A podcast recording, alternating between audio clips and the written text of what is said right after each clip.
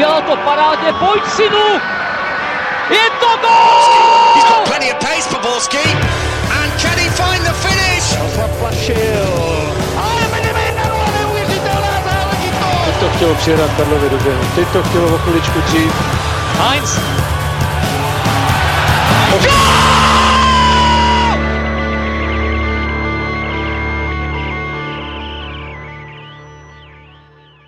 Dobrý den, koronavirus zase úřaduje, což pro nás znamená jedno velké poprvé.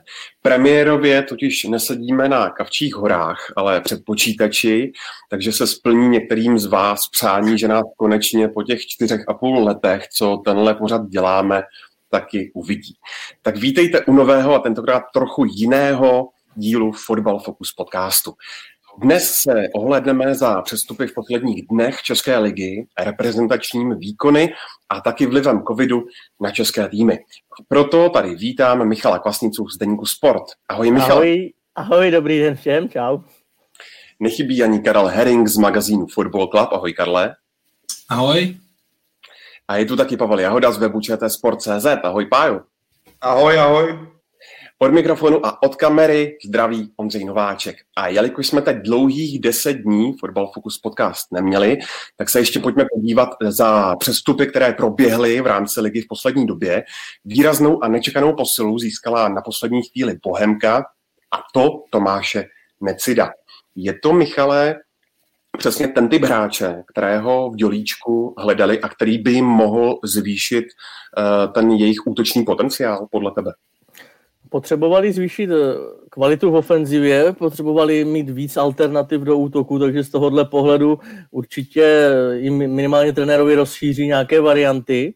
Já se přiznám, že Tomáš Necida je mi sympatický už dlouhodobě, je to střel, byl to, býval to střelec, je to takový, přišel takový bezproblémový kluk, ale mám tam pár otazníčků, eh, jestli vůbec bude třeba do toho stylu agresivního, běhavého, eh, tam, jak, tam, kde se hodí Matěj Půlkrab, který je úplně jiný typ než on, tak jestli se bude hodit pohybově, třeba i Tomáš Necit. Otázkou je, jeho zdravotní stav, jeho forma, eh, přiznám se, nesledoval jsem, jak si pak vedl v Nizozemsku, ale nějaké góly tam dal. Nicméně byl bych úplně, samozřejmě jméno na Českou ligu, fajn, všechno, super, ale otázkou je, proč nesehnal třeba angažma, a teď se nebavím jenom o té, o té Indii, kam on chtěl, ale i jinde. Mám zprávy prostě, že on dával uh, i různým agentským skupinám uh, tak echo, ať mu něco seženou a to je pro mě známka toho, že asi něco nebylo úplně v pořádku. Nicméně, když si vzpomenu třeba tady na zápas v Olomouci, kde klukani hráli dobře, ale neměli už pak nic moc koho dostřídat v útoku, Puškáč, přišel tam nečas, Kejta a to už není úplně taková síla, tak v tomhle ohledu třeba do nějakých fází zápasu nebo do rozestavení 3-5-2 i s tím půlkrabem, proč ne? Za mě zajímavé jméno určitě zvýší minimálně konkurenci a pro Českou ligu oživení, protože je to reprezentant CSK Moskva, furt ho beru jako za nějakýho, nějaký nadstandard. Tak jako když se podíváme vlastně Bohemians, ty jste jim Michal zmiňoval, jestli bude sedět do systému, když se podíváme dlouhodobě, tak vlastně Bohemka měla vždycky nějakého vytáhlého útočníka, ať už máme Puškáče, nebo předtím to byl Jusuf. Můžeme se podívat i dál do, do minulosti, kdy mě ty jména úplně teďka nenaskakují. A v jeho případě vidím jako velké pozitivum to, co jsi tady zmínil ty, že on přichází sice už jako v pozdějším věku, už má to spoustu za sebou, ale zároveň už dopředu hlásí, že chce ještě někam ven, takže on bude mít velkou motivaci, aby řekněme během toho roku, anebo půl roku, protože se mluví o tom, že je tam nějaká ústní dohoda nebo dohoda mezi majitelem a hráčem, že kdyby přišla adekvátní nabídka, že může odejít. Takže v tomhle pro mě, pro něj jako je taková ta silná motivace se během toho půl roku skutečně ukázat a hledat angažmá jinde. Ale pro mě jako pro Bohemku, když se podíváme o toho startu sezóny, kdy tam ten útočník nebyl v podstatě asi dostatečně kvalitní oproti tomu, co bylo v minulé sezóně, kdy tam byl Matěj Půlkrab v své skvělé formě, tak se Bohemce na to, že to byl poslední den, skvěle podařilo zacelit tuhle mezeru, protože Tomáš Necit pro mě, ať už má něco za sebou, tak vidíme v těch statistikách, že se dokázal prosazovat řekněme ve všech zemích, když nebyl zraněný a měl nějakou formu i v Nizozemsku posledních dvou sezónách ty góly dával, takže pro mě je to skvělá, skvělá posila a musím uznat, že Bohemians jednali skvěle v tomhle. Já to jenom doplním, protože eh, víceméně souhlasím s tím, co, s tím, co zaznělo. Eh, rychle, když jsem se pro, eh, prožil, ty jsi zmínil Pavle góly, dal jich vlastně v ligových soutěžích napříč, tak jich dal 80, to znamená, on je nechci říct záruka, ale značka, jako víme, že prostě gólový útočník to je. To, co bude důležité pro Bohemku, a vlastně naznačoval to i, naznačoval to i Michal, nebo o tom mluvil, my teď nevíme, on hrál poslední zápas soutěžní v březnu. Jo. Nevíme, jak rychle se dostane do formy. E, to samé nevíme u Matěje Pulkraba, jo, byť ten už se dostal do normálně doplňového tréninku. Teď samozřejmě se to strašně i složitě odhaduje v tom, že my nevíme, kdy ta liga e, se e, restartuje. Jo. To znamená, pro něj v tuhle chvíli je možná pozitivní v tom, že může dotrénovat, může si zvyknout na ten tým. Jako je to určitě hodně zajímavé spojení, taková dvě jména pro, pro Bohemku, protože, jak už říkal Michal, jestli má v něčem, měla Bohemka dlouhodobě problém, tak to byli útočníci, střílení branek, vlastně akorát v tom jarním, v té jarní části jim to vyřešil Matěj Půlkrab, nebo hodně pomohl, jinak je to dlouhodobý problém. A podepsat taková dvě jména je hodně zajímavé. Tam vždycky opravdu záleží na té motivaci jeho, jak on to chce pojmout. Viděli jsme to, vždycky máme dost případů, kdy, kdy eh, taková půlroční výpomoc eh, je vidět, že pomohla, u některých to prostě eh, nefungovalo. Jo. Zase teď to máme čerstvě, tak si všichni víme, jakým způsobem si Lukáš Uliš pomohl. Jo. A pokud k tomu prostě Tomáš Necit, pokud ty podmínky budou k tomu fotbalu a Tomáš Necit k tomu přistoupí se správnou motivací, tak to vzhledem k tomu, že střílet góly umí, tak eh, to může být to, eh, pro oba dva, může být, když to bude fungovat, win-win situace. Není Tomáš Necet eh, spíš, Pavle, útočníkem pro tu českou špičku a nabízí se samozřejmě Slávy, odkud vzešel? Tak když se podíváme, jaká je situace v útocích té zmíněné trojce, tak asi do Sparty by Tomáš Necit jen tak nešel, jakožto odchovanec Slávě.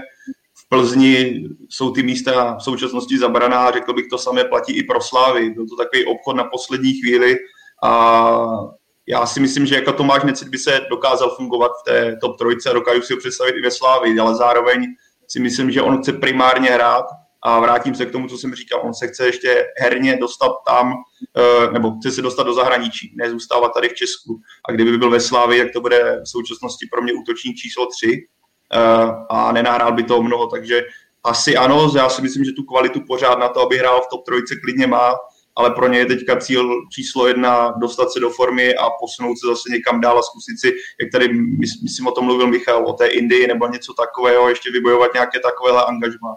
Takže pro mě asi ta volba je správná, ještě navíc, když to vezmeme, že to bylo jednání na poslední chvíli, kde si už asi moc nemůžeš vybírat a v tomhle případě ta Bohemian, Bohemka je asi ideální řešení, kde, protože tam i k tomuto ten, ta pata tlačí a když se podíváme na ten kádr a na to, že zatímco v téhle sezóně všechny jsou u Bohemians maximálně hráč, který má jeden gól, tak pro mě je tohle fakt trefa do černého a myslím, že i ze strany Tomáše Necida. Já jsem si vzpomněl ještě na jedno jméno, které možná je v tomhle lepší příklad. Vzpomněme si, jak Liboru Kozákovi pomohlo uh, vlastně angažma v Liberci, že kam on šel vyloženě, že šel níž, nešel uh, do těch jako top 3. Uh, byť já teď nevím v téhle fázi, jestli bych si dokázal, jestli bych dokázal říct, že Tomáš Necit by mohl být jako přínosem pro některý z těch top 3 týmů našich, ale třeba se, třeba se mýlím. Ale prostě uh, Libor Kozák, uh, Libor Kozák uh, se v Liberci rozstřílel a přesunul se pak uh, na Spartu, takže třeba uh, přejme Tomáši Necidovi, aby se mu něco podobného, nemyslím tím přechod na Spartu v jeho případě, ale, ale aby prostě si uh, vykopal takový angažmá, se kterým bude spokojený. Já jsem chtěl jenom dodat, že jak tady zmínil Karel, Tomáš Necidovi byl třeba, řeknu, ve Slávi, tak by byl spíš hráčem pro určitý typ zápasů. Teďka v Bohemce se dá čekat, že bude nasazovaný skutečně do všeho. Eh, když jsme u toho, tak eh, se na nás dívá eh, divák Piťu a ptá se, jaké podmínky dostal hráč velikosti Tomáše Necida v Bohemce. Víš o tom něco, Michale? Nevím, ale myslím si, že tam jsou takové mantinely nějak jako jasně dané. Když jsem se bavil třeba s Rudolfem Reiterem, když přišel do baníku, tak tam mají jasně daný nějaký strop, který opravdu jakoby překročí jenom ve výjimečných případech. Tohle může být on, nicméně asi, já nevím, já typnul jenom z hlavy třeba, že to bude třeba 150 tisíc, já si nemyslím, že by to byla nějaká raketa, když se někdo myslí, že Tomáš Necit bude brát v děličku půl milionu, tak to si myslím, že ne. Hlavně je i vidět, že to je postavený na krátkodobé, eh, na krátkodobé spolupráci, to znamená, může tam být nějaká výjimečnější částka na, na podmínky nebo na, na zvyklosti Bohemky, o čem už mluvil Michal, a, ale je to prostě jasně dopředu daný, že to je krátkodobější spolupráce. Ukazuje se podle vás i příchodem těchto jmen, ať už je to Tomáš Necit, anebo Matěj Pulkrat, i jiných, že mm, klub z Dolíčku uh, začíná být, uh, řekněme, atraktivnější destinací, než tomu bylo v minulosti. Tak jestli to můžu začít třeba, tak jako už na jaře, když jsme viděli, eh, když jsme viděli některé zápasy, kdy Bohemka, a myslím, že to třeba bylo v Olomouci na jaře, že ty mě možná doplníš, tam vlastně prostřídala hráče, nebo v Opavě, teď si nejsem jistý, prostě prostřídala hráče, vypadal, nehrál, nehrál, odháněl, nehráli klasické opory a stejně Bohemka ten zápas zvládla. Tak jsem, a, a několikrát se to zopakovalo. Tak jsem si říkal, že vlastně si člověk to neuvědomuje, ale že oni si, jim se podařilo postavit poměrně na poměry Bohemky široký kádr s dobrým, jako nejenom prostě, že základní jedenáctka, ale byli tam, jsou tam velmi dobří nebo zajímaví hráči eh, eh, na lavičce připravení, kteří můžou ať je to, ať je to květ, ať jsou to, ať jsou to další. Jo. Takže eh, Bohemka tak trošku potichu si sestavila poměrně zajímavý a široký kádr a tohle to jenom, tady to angažování vlastně obou těch útočníků to jenom potvrzuje. Já to jenom doplním, už tady o tom byla řeč, o té demarkační linii, tak Bohemka prostě těží z toho, že je v Praze. Já si nedovedu představit, že by Tomáš Necit šel se rozehrát na půl roku teď někam do, do, do Sigmy. Jo. Bohemka je v Praze, lidi, ti kluci jsou doma, nemusí se vůbec stěhovat, je to atraktivní pro ně a i, i tohle je jeden z takových, z takových těch jako faktorů, který lehce třeba jim čím dál víc na jaře a nebo od jara je dělá takovým atraktivnějším a zajímavějším klubem, protože ti hráči prostě tam teď momentálně chodí rádi. A to nejen momentálně, je to, já jsem teď si vzpomněl třeba na Jana Reska, jo?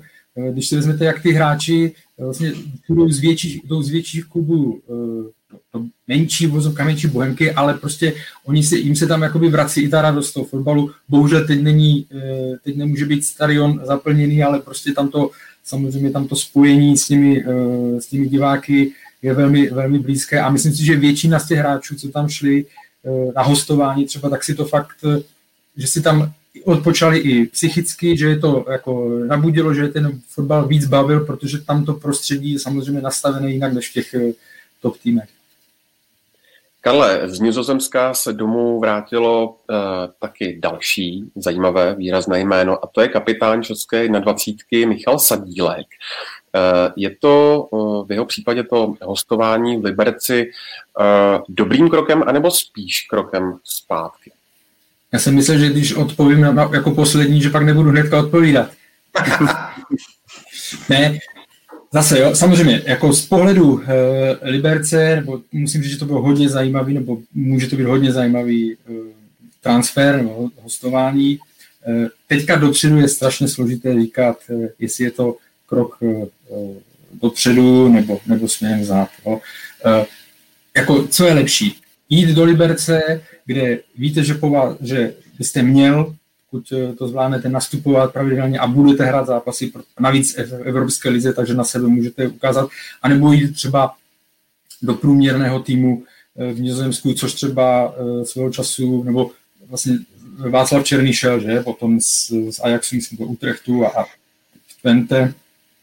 Takže v tomhle to jako nevidím jako nějaký krok zpátky, může se mu to zase, může se to vyplatit, vždycky záleží na tom, jak on přistoupí. Myslím si, že určitou roli, kromě toho, že hraje uh, Slovan Liberec, že hraje uh, poháry, takže může hrát oso- i osoba Pavla Hovtycha, protože uh, jako u něj vidíme, že jak hráči pod jeho vedením za ten rok a půl, co je v Liberci, kolik hráčů udělalo nějaký výkonnostní, výkonnostní zestup. Jo? A to si myslím, že pro ty hráče obecně je zajímavé eh, a proto eh, vidíme, že do toho Liberce opravdu ze všech vysokách koutů a tím samozřejmě myslím víc eh, republiky, respektive trasa Praha, Praha Liberec, takže tam rádi jdou, protože se tam ten, těm hráčům se tam daří zlepšovat i individuálně a víc na sebe upozorňovat. Jako musíme si vzít potaz, že Michalu Sadílkovi je teprve 21 let, ale zároveň bych řekl, že už mu je 21 let v současném trendu fotbalu vidíme, že přece jenom takový ti obří talenti už se prosazují pod 20 letou hranici. A já pro, pořád u něj vidím, že on má velký potenciál, ale potřebuje prostě hrát, hrát, hrát. A bohužel teďka PSV by tu šanci nedostal. A vlastně se mi líbí tenhle krok z jeho strany, že se nebojí vrátit do českého prostředí, nebojí se v podstatě jít za tou výzvou a do nového prostředí, no, na nové místo, protože dlouhodobě fungoval v Nizozemsku, prošel si akademii PSV, nakoukl do A týmu, kde bohužel se to vyvinulo tak, že teďka by byl hráčem pro lavičku, možná i pro tribunu, protože když jsme viděli poslední zápasy, tak se tak nedostával prostor. A v tomhle směru mi to přijde jako skvěle promyšlený tak ze strany Liberce a respektive i Michala Sadílka, že se dostane do týmu, kde by měl hrát na své pozici ve středu zálohy, zároveň bude asi pravidelně nastupovat a zároveň si zahraje evropské poháry. On prostě potřebuje dostávat tu herní praxi a myslím si, že Liberec je v tomhle úplně ideální volba, eh, takže za mě jako skvělý krok.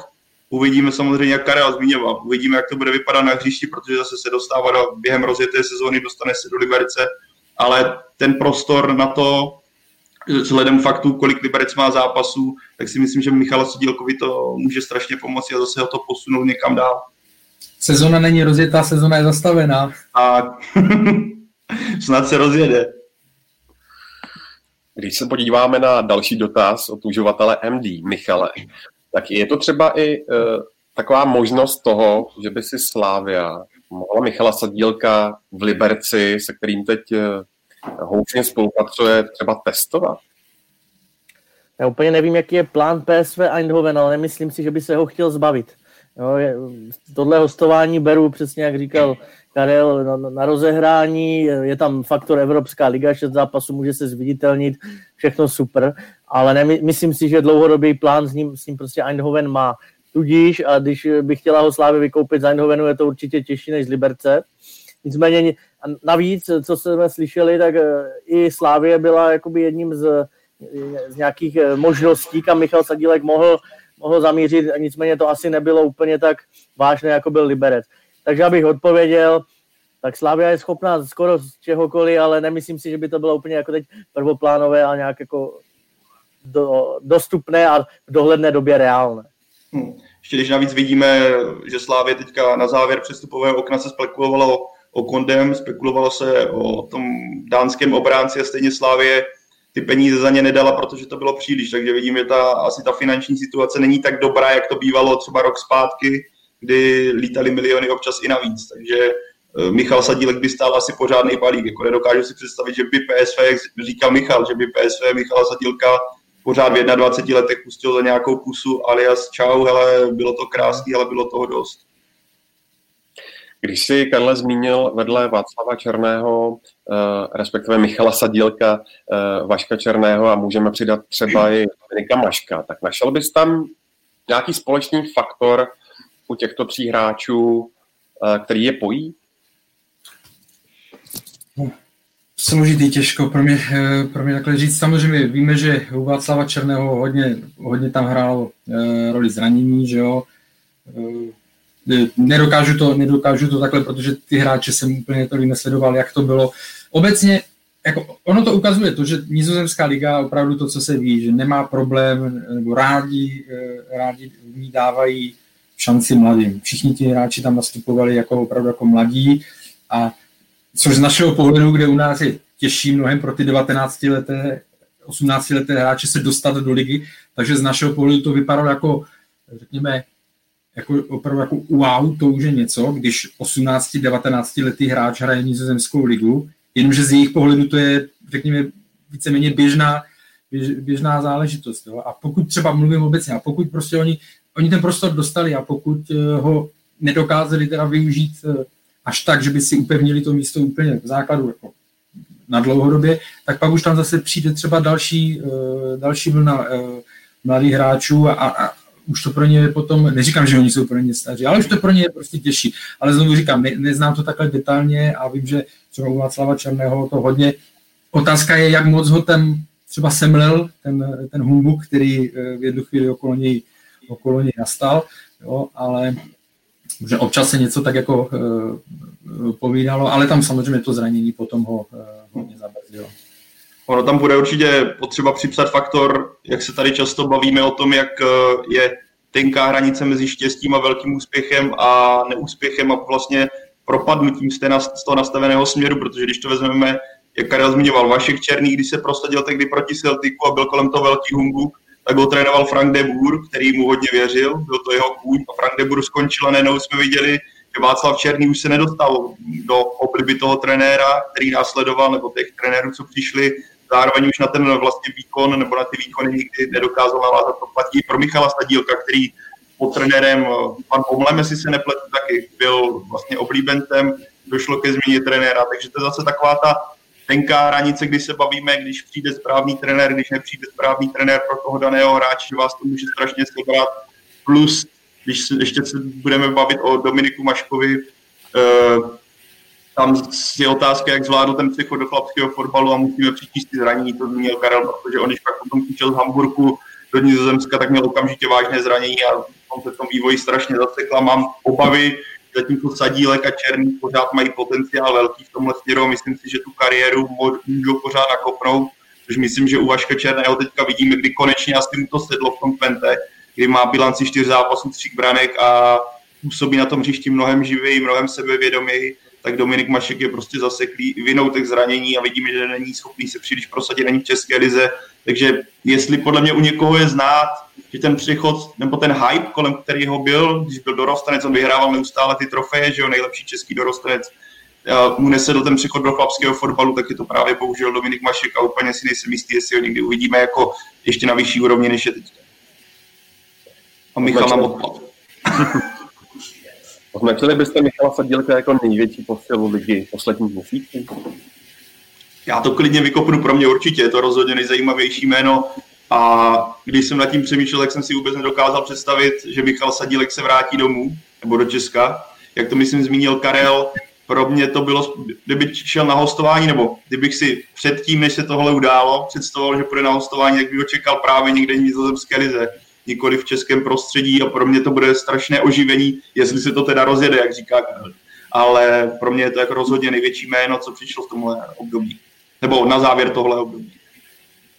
Já bych tady s tímhle byl opatrný, ne, že bych mu nevěřil, ale pořád je to hráč z nějaké škatulky nadějí, ještě nám toho úplně tolik jako neukázal. Mě třeba víc tak nějak jakoby osvítili návraty Tomáše Sivoka, Jardy Drobného a tohle to, za mě jako osobně, protože to bylo osobnostní víc, jako rozsvítili tu ligu, ale kež by to bylo tak, jak říká Pavel, kež by to tady rozbalil naplno a ukázal nám, co se to naučil.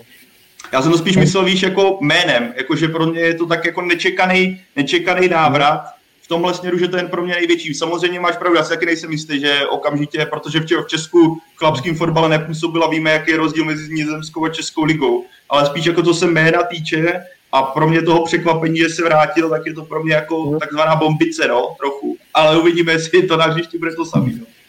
Bombice roku. Mně se, eh, jako víme, že eh, Michal Sadílek, aspoň tak, jak zatím na venek nebo směrem na veřejnost vystupuje, tak je to přemýšlivý uh, mladý, mladý muž, uh, tak věřím, že si to opravdu rozmyslel dobře, nebo že si zvážil pro a proti a o jeho jako přístupu uh, vůbec bych ne, nepochyboval v, tu, v téhle fázi, takže věřím, že se to, může to být fakt hodně zajímavý, zajímavý um, transfer nebo hostování. Abych to trochu odlehčil, jak vysoká je podle vás pravděpodobnost, že ho uvidíme 28. října na slavnostním ceremoniálu na Pražském hradě.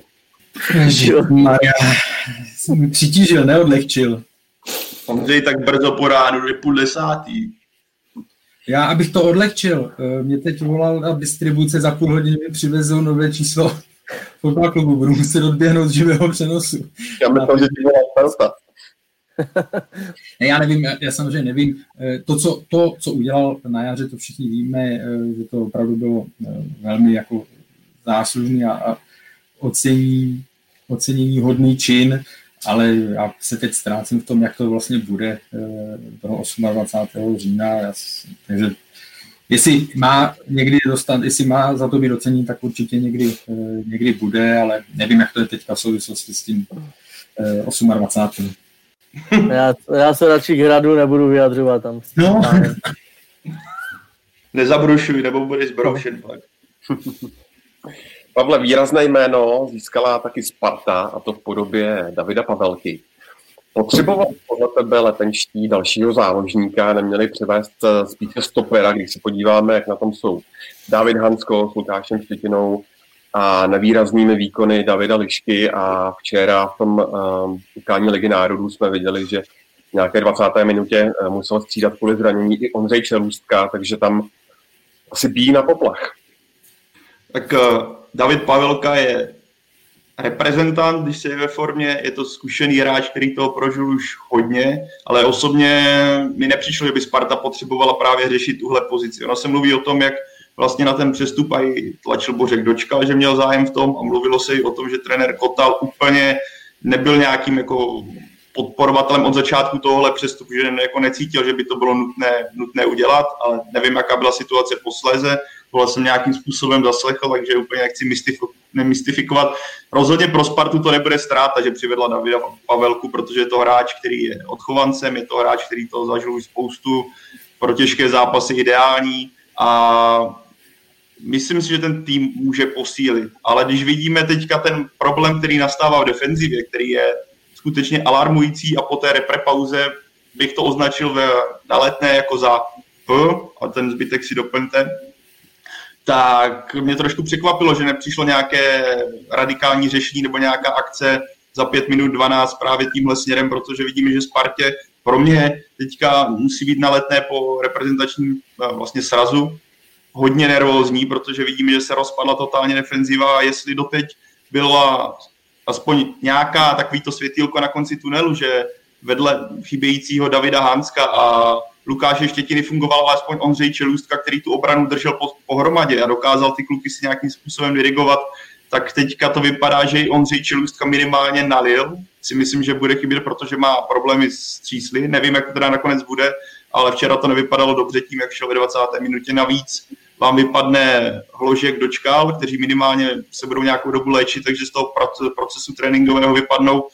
Jak v Spartě všechno na začátku sezóny vlastně do posud vycházelo, roz, rozjeli se útočníci, ten tým si začal sedat, tak teďka přišel úplně tvrdý direkt a jsem zvědavý, jak se nad tím, nebo s tím na letné vypořádají, protože pro, te, pro trenéra Kotala přišla hodně nepříjemná situace a zejména v té defenzivě já nevidím moc alternativ. Ano, vypadá to, že se bude muset Ladislav Krejčí zatáhnout do obrany, kde on to celkem poměrně zvládá, ale pořád si myslím, že číslo nebo místo číslo jedna je v záloze a je to zase lepení, lepení, lepení a skutečně jsem zvědavý, jak to Sparta zvládne, protože potřebuje se co nejrychleji zase dostat do tempa a s takhle jako pozměněným týmem nebo s takovými problémy první zápas na Lilu, to, nebo s Lil, horší start snad nemohl přijít následující potom, že o Plzeň. Takže jako nejhorší ještě možný moment, kdyby se to stalo na začátku roku, kdy byli s naší soupeři, ale teď se bavíme skutečně už o těch eh, obrovských prověrkách a Spartě se stane toto.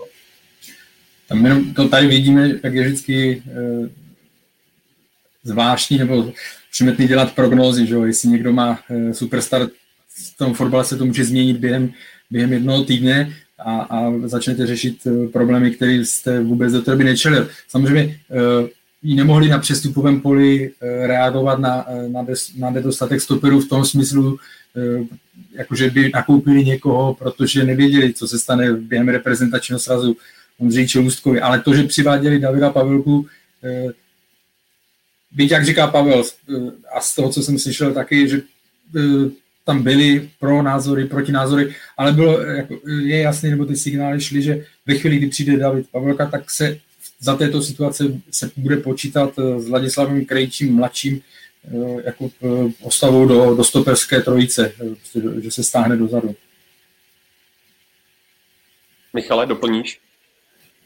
A nebo dvojce, pod, eh, do stoperské dvojce potom, co teď mají za problémy, bych se nedivil tomu, kdyby šli do dobré, jako, Ale jako levák, levák konstruktivní hlavu má, takže to se jako nabízí a nedivím se tomuto tahu. Michale, ty jsi bývalá mladá naděje futsalu tady tohle. Chtěl bych, po, chtěl bych pozdravit Peťu Ředníka, čau, to je zase bývalý skvělý golman. jsem si říkal, kdo je ta naděje, když si pamatuju, jak jsem s tebou hrál, moc, naděj, moc nadějný jsi nebyl, hele. Ale... no, přestupem eh, Davida Pavelky se taky pojí ten neklapnutý příchod Kondeho ze Zlína na Letnou. A jsou zprávy o tom, že letenští Kondeho měli spíše jako mm, alternativu a nezachovali se k němu, potažmo ke Zlínu při vyjednávání úplně fair podle tebe, Michale, podle tvých informací pravdivé? A jsou ty případně uh, popisované praktiky při takovýchto jednáních tradiční? Tak co víme, tak David Pavelka byl prioritou Sparty zhruba půl roku skoro, jo? takže nedivím se tomu, že to nakonec se vyvinulo takhle. Ale v těch posledních dnech před koncem přestupního období Turci se prostě zařekli a vypadalo to, že to nedopadne. To, takže Sparta s tím přestala počítat. V tu chvíli měl být na, jakýmsi za na radaru byl Čej Konde. Jenomže v to pondělí se zase situace obrátila, Turci najednou povolili a Sparta zbystřila, protože byla relativně blízko získání vytouženého hráče, eh, lídra do kabiny, Bořek dočkal, za to orodoval a tak dále, furt je to reprezentant český, David Pavelka a podobně. Tak v tu chvíli se samozřejmě zase ty karty trochu obrátily. A nakonec to dopadlo tak, eh, že Jay Conde utřel, když to řeknu takhle blbě. A, ale zase na tu férovost, na ty praktiky, tak jako férovost. Se v českém fotbale férovi. Samozřejmě my nevíme, jestli si na to podali ruce, uděláme vás, no, no, Kondeho zítra v úterý bude hráčem Sparty a podobně. Pokud to tak bylo, tak je to asi samozřejmě špatně, ať už je to v jakémkoliv odvětví. Pokud to tak nebylo, jenom si nechávali zadní vrátka, čekali na Pavelku, na, zároveň si nechával zadní vrátka i Kondeho agent a jednal i s dalšíma, tak eh, prostě já bych za tohle Spartu nepranířoval, svým způsobem ji chápu. Chápu, že po nějakých eh, experimentech zahraničních eh, radši vsadí teď na ověřeného kluka, za kterým stojí i kabina, že vsadí na tu českou cestu a věří, že teď bude úspěšná třeba momentálně rychleji, než by byla s Kondem, byť ten jeho potenciál je asi, asi vyšší. Ale Uvidíme, no. Jako za Spartu bych za to nepranířoval, zároveň se nedivím Zlínu, eh, Zdeňku Grigerovi, hráči i agentovi Danielu Krysostomovi, že jsou z toho třeba přešli. Tak pro mě to je taky ukaz to, co zmiňoval Michal. Pro mě je to ukaz, že Sparta cítí, že úspěch může přijít hned a že je to v podstatě hráč, který by vám měl pomoct okamžitě a třeba ne na tak dlouhou dobu, jak třeba Konde, že jo, který by mohl pro Spartu být dlouhodobé řešení, respektive potenciál pro, obchod, eh, pro následný obchod, prodej, ale jak zmiňoval Michal, v případě Davida Pavelky mi to přijde posílá hned teď, třeba rok, dva skvělých výkonů, kdy to pozvednu, protože podle mě Sparta cítí, že no, před, nebo před těma a cítila, že tenhle rok jako skutečně může být hodně dobrý, i když Tomáš Rosický před, vlastně před sezónou zmiňoval, jak jsou opatrní v nějakých titulových prognózách. Ale pro mě tohle byla posila nebo je posíla ve stylu, chceme teďka hnedka posílit, a, aby to bylo vidět na hřišti. A tím vlastně, že si ti kluci znají, a zejména Bořek dočkal a další, že jo, tak o to snažší by to mělo být. Karle, další záludná otázka. Koho bys ty preferoval osobně? Pavelko nebo Kondeho? Jako já si myslím, že ta otázka eh, jako nemůže v tuhle chvíli stát, eh, můžeš, ty můžeš položit jakou chceš otázku, ale, ale eh, prostě uh, není to tak jako, jako kdo, jestli A nebo B, jo, protože tady jsou jako dva pohledy opravdu z krátkodobého hlediska, a to je, oba dva kluci to zmiňovali, z krátkodobého hlediska je uh, asi logičtější, méně rizikovější varianta s Davidem Pavelkou pro všechny ty faktory, které myslím, eh, Michal, že to zmiňoval. No. Reprezentant zná se, zapadne velmi rychle jo, a tak dále u Kondeho by se muselo čekat, eh, jak zvládne, jak zvládne přesun ze Zlína do Sparty, ten prostě ten rozdíl je obrovský. Viděli jsme u něj, že eh, jako zatím ty přesuny zvládal velmi dobře, protože to se málo kdy vidí, aby hráč z třetí ligy eh, přišel do prvoligového týmu a velmi, velmi rychle si tam získal místo v základu a získal si pozornost největších českých klubů. No. Takže, a samozřejmě, když bych to bral z pohledu dlouhodobého, tak z pohledu dlouhodobého je varianta Honda zajímavější, protože to je hráč s potenciálem, kterého, kterého by mohla v budoucnu někdy samozřejmě, ta jeho cena by měla narůstat a mohla by ho víc atraktivněji zpeněžit. Ale nestavil bych to jako, že buď A nebo B, opravdu jako spíš krátkodobější a dlouhodobější a uvidíme, jak eh, až se k tomu kluby vrátí v zimě, což je velmi pravděpodobně, tak kdo si je, kdo si je víc získá. Tím myslím hráče, agenta a zlými. Já jenom jestli můžu doplnit, promiň. Doplň. Jestli jste čekali, no, četli včera David Pavelka na spartianském webu, jak popisoval eh, tak nějak, eh, jak ten průběh celého jednání, tak na mě to dělal strašně optimisticky, jakoby jeho, jeho smýšlení, že opravdu se do té Sparty vrátit chtěl. Že půl roku na tom dělal, že hlava na tom byla nastavená, že i kdyby měl zůstat v Turecku, tak jasně, samozřejmě za peníze musí, má tam smlouvu, všechno, ale už by chtěl do Sparty. A v tu, tohle, když já vždycky od hráče slyším, samozřejmě můžou to být eh, PR, PR řečičky, ale Davidu Palkovi to věřím a vezměte si, či Konde, tomu bylo asi víceméně jedno, kam, jestli zamíří do Slávie nebo do Sparty. Jo, a když to pak člověk porovná s někým, kdy, kdo řekne opravdu tady chci, chci něco budovat, chci se vrátit domů, tak je mi to stokrát milejší, než když hráč řekne, když jsem se v zimě ptal Radima Brajtého, proč do Olomouce a ne do Českých Budějovic, tak mi řekl, ono se to rozhodlo samo. Jo, tak ono se to rozhodlo samo, protože Sigma splnila jeho požadavky. Kdyby to splnil Letohrad, tak je v Letohradě. A on podle mě ještě by potřeba zmínit detail takový, který si myslím, že vlastně může být tady celkem důležitý.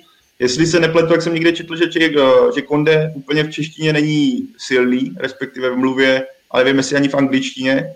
A když vezmeme, že z party teďka odešli všichni hráči typu Kanga, Kosta, Tetek, že jo, taková ta skupinka, kterou on má třeba teďka ve Zlíně, že tam Drame je tam uh, ten další vytáhlý černý útočník, tak, jo, tak, tak. A přece jenom uh, máš určitou skupinku kamarádů kolem sebe, díky kterým podle mě funguješ mnohem s nás. A ve Spartě, když to řeknu blbě, jo, byl bys prostě jediný černý hráč a myslím, že jako uh, pro Kondeho by tohle mohlo být třeba i nějaký jako z, dlouho, z toho rychlého zapadnutí nebo rychlé aklimatizace by to mohlo být jako nepříjemný a respektive by to mohlo prodloužit tu dobu, za jak dlouho si to sedne v kabině, mohl by se najednou cítit, že to prostě nemá takovou tu podporu těch kamarádů a v tomhle směru podle mě, jako, jak zmínil Michal, ten entuziasmus versus tu nejistotu a nějaký krátkodobější řešení je rozhodně lepší jako Pavelka teďka pro Já, já si nemyslím, že by byl problém jako v kabině ty hráči, co jsou ve Spartě.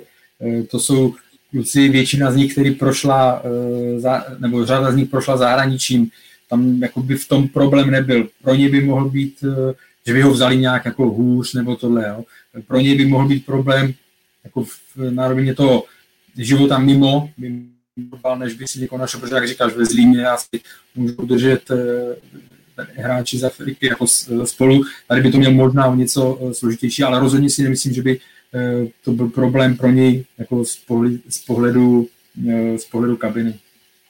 Ne, tak jsem to myslel, jak to teďka zmiňuješ, že prostě, že jo, já vůbec jako nepochybuji, že by si ho kluci ze Sparty vzali pod křídla, byli by s ním jako v pohodě, že by najednou měl být jako mimo. Ale právě jak zmiňuješ ty, že bys měl třeba mimo, mimo kabinu, že jo, bys najednou je nemáš takovou tu partu, s kterýma můžeš chodit, já nevím, na kafe. A i v té kabině, že jo, najednou ti chybí jako člověk, já nevím, jestli on mluví, jestli víš, Michale, nebo Karle, ty víš, jak mluví jako primární řečí, jo, jestli je to francouzština, jo, nebo portugalština. Nikdo v podstatě v té kabině takovej teďka není. A tohle, já si myslím, že by to mohlo nějakým způsobem ty jeho výkony ovlivnit, i když on mi přijde teda dost flegma, ať už na hřišti nebo tak obecně, což jako pro fotbalovou kariéru je strašně cený ale zároveň si myslím, že by to ta klimatizace v tomhle směru a nějaká taková jako psychická pohoda, kdy vidíte, kdy jde po městě buď on, nebo jeho nějaký parťák z týmu, kdo to byl ve slavistickém dresu, po Zlíně, jako si tam vykračuje a je to, je, prostě je vidět, že tam jako je dobrá atmosféra mezi nimi, mají kamarádský pouto, což podle mě strašně cený pro nějakou jako, uh, nějaký rozvoj, tak tohle by tam najednou nebylo. Tak se posuneme dále. A tím dalším pánem na holení je Martin Friedek. Karle, ten podepsal smlouvu ve švýcarském Lucernu.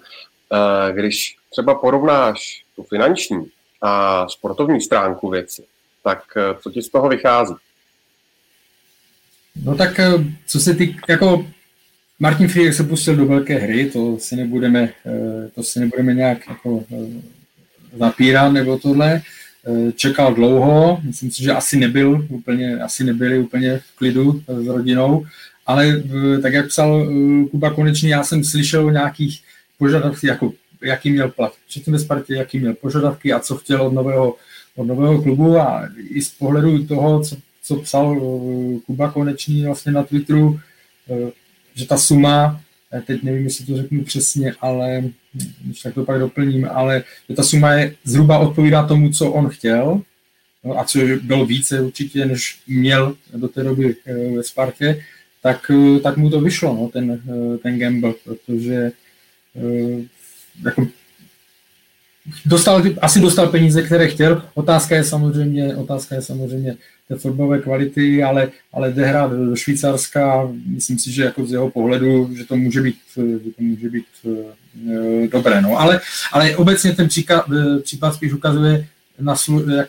jak složité je to momentálně pro hráče bez angažmá. My se tím možná vrátíme i třeba k Tomáši Necidovi a tak dále, když jsme říkali, že je zvláštní, že si nevzal něco nebo nesehrál někde něco v cizině. Ten trh, ten trh teďka bude opravdu hodně jiný, než jsme, než jsme na to zvyklí. Četl jsem eh, článek vlastně na, eh, na, na tom projektu The Athletic, eh, že přes 800 hráčů třeba v anglických nižších soutěží nebo fakt jako stovky hráčů vlastně, že jsou těm, co skončili smlouvy a tak dále, myslím, strašně složitě hledali, hledala nová angažma. Jo. Takže ta doba opravdu v tomhle bude hodně složitá.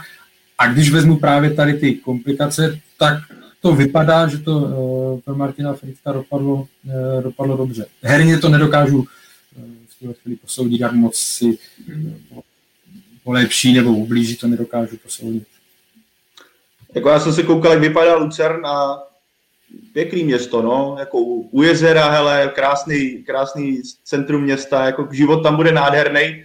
A všechno, co říkal Karel, jako naprosto přesně, plus já jsem četl na Twitteru nějaký reakce, že ne, nebude hrát poháry, že ho bude bojovat někde o střed tabulky, ale když to vezmu z jeho pohledu hráče, který si chtěl zkusit zahraniční soutěž, tak vlastně pro něj to bude jako něco jako poháry, protože najednou bude hrát proti týmům, který, proti kterým nikdy nehrával, třeba to nebude, najednou nebude bojovat o titul, jak byl zvyklý ve Spartě, ale bude to vlastně celkově jako úplně nový dobrodružství. A když vezmeme jako životní standard ve Švýcarsku, i ten faktor, že Lucern je teďka dole, ale loni byl snad od, od evropských pohárů, i když by to vycházelo na nějaký první předkolo Evropské ligy, ale poza, pořád tam nějaký jako možnost uh, i bojovat o poháry tam je. Uh, a obecně, když se podíváme, jak třeba for, čeští fotbalisté, kteří si chtějí zkusit to zahraničí, tak spíš míří někde na východ. Viděli jsme případy Kazachstánu, viděli jsme Polsko a vidíme spíš tady tuhle cestu. A pro mě jako v tomhle, že Martin Friedek nakonec urval Švýcarsko, musí být skvělá zpráva, ať už po stránce životní, a taky po té fotbalové, protože pořád jako švýcarská liga švýcarská liga, když si zahrajete proti Bernu nebo zahrajete si proti Bazileji, tak je to podle mě jako skvělá, skvělá věc jako do nějakého CVčka Martin Friedek podle mě může být naprosto spokojený, jak to nakonec klaplo, protože jak zmínil Karel, vidíme ten trh je teďka dost omezený a v tomhle směru jako Martin Friedek myslím, že zpětně to hodnotí jako velice dobrý krok, i když asi to byly nervy. No. Já se hlásím jako poprvé v historii nějakého přímého přenosu budu muset odejít na pár minut, protože mi vezou, přivezli mi paletu. Nedali mi vědět dřív, jinak bych jim řekl jiný čas. Na přiběhnu, co to bude, no, zadýchaný. Karol, tak nám aspoň ukážeš, jak vypadá nový díl Football Club. Ukážu vám nový, eh, nový díl a potvrdím, že existuje opravdu. By to vypadalo, že, že ne. Tak zatím, no. Držte se, jdete zpátky, díky. A hoď přes tu webkameru takhle plentu nějakou. No tak my budeme pokračovat bez Karla chvilku a rovnou můžeme využít i eh, dotaz našeho eh, věrného diváka, posluchače Vojtěcha Krízy. Uh, Michale, na závěr téhle části Sigma přišla o Václava Jemelku, který zamířil do Belgie. A my ho tady přitom v tom posledním podcastu hodně chválili, jak se rozjel právě vedle Romana Hubníka. Tak proč ho Hanáci pouštěli a mají za něj podle tebe alternativu a byla tam třeba nějaká domluva potom, eh, když ho vlastně nepustili eh, minulé, takže teď už eh, k tomu odchodu Stigma prostě svolí? Nemyslím si, že tam byla úplně taková domluva, že v létě už půjdeš, že musíš jít, ale co vím, tak prostě funkcionáři Sigmy už tak nějak vnitřně cítili, že charakternímu klukovi, který prostě odvádí super práci, nemůžou říkat do nekonečna ne a pokud přijde něco zajímavého a ten, ten klub zahraniční splní představy Sigmy, tak prostě půjde. Ono to dlouho nevypadalo, jak tady naznačil, jak jsme se teď bavili o Martinu Fritkovi, tak ten trh byl hodně, hodně ospalý a Sigma se netajila tím, že prostě Vaška Jemelku si cení na docela velké peníze, což vlastně v minulosti některé transfery zhatilo, takže to dlouho nevypadalo, že se něco bude dít. Jenomže mám zprávy takové, že uh, Leuven byl neodbitný, neustále posílal nabídky, dotazy, až Sigma řekla, ty brďo, tak tady máte, nastřelili tam něco, prostě ať už opravdu buď mají klid jedna, od jednání a mají klid na sezónu na podzim, který vypadá dobře rozjetej, a nebo za B, pokud se to splní, tak budou eh, vlastně, bude to pro ně majstrštík. No a ono opravdu ten Leuven na to přistoupil, má, být o, má, má jít o lukrativní roční hostování s obcí, ve finále by to mohlo dát až ten slibovaný 1 milion eur, což je za mě na, dneš, na, na tuto dobu jako super částka. Tak eh, to je moje první část odpovědi, proč ho pouštili. Eh, na druhou otázku, jestli za něj mají alternativu.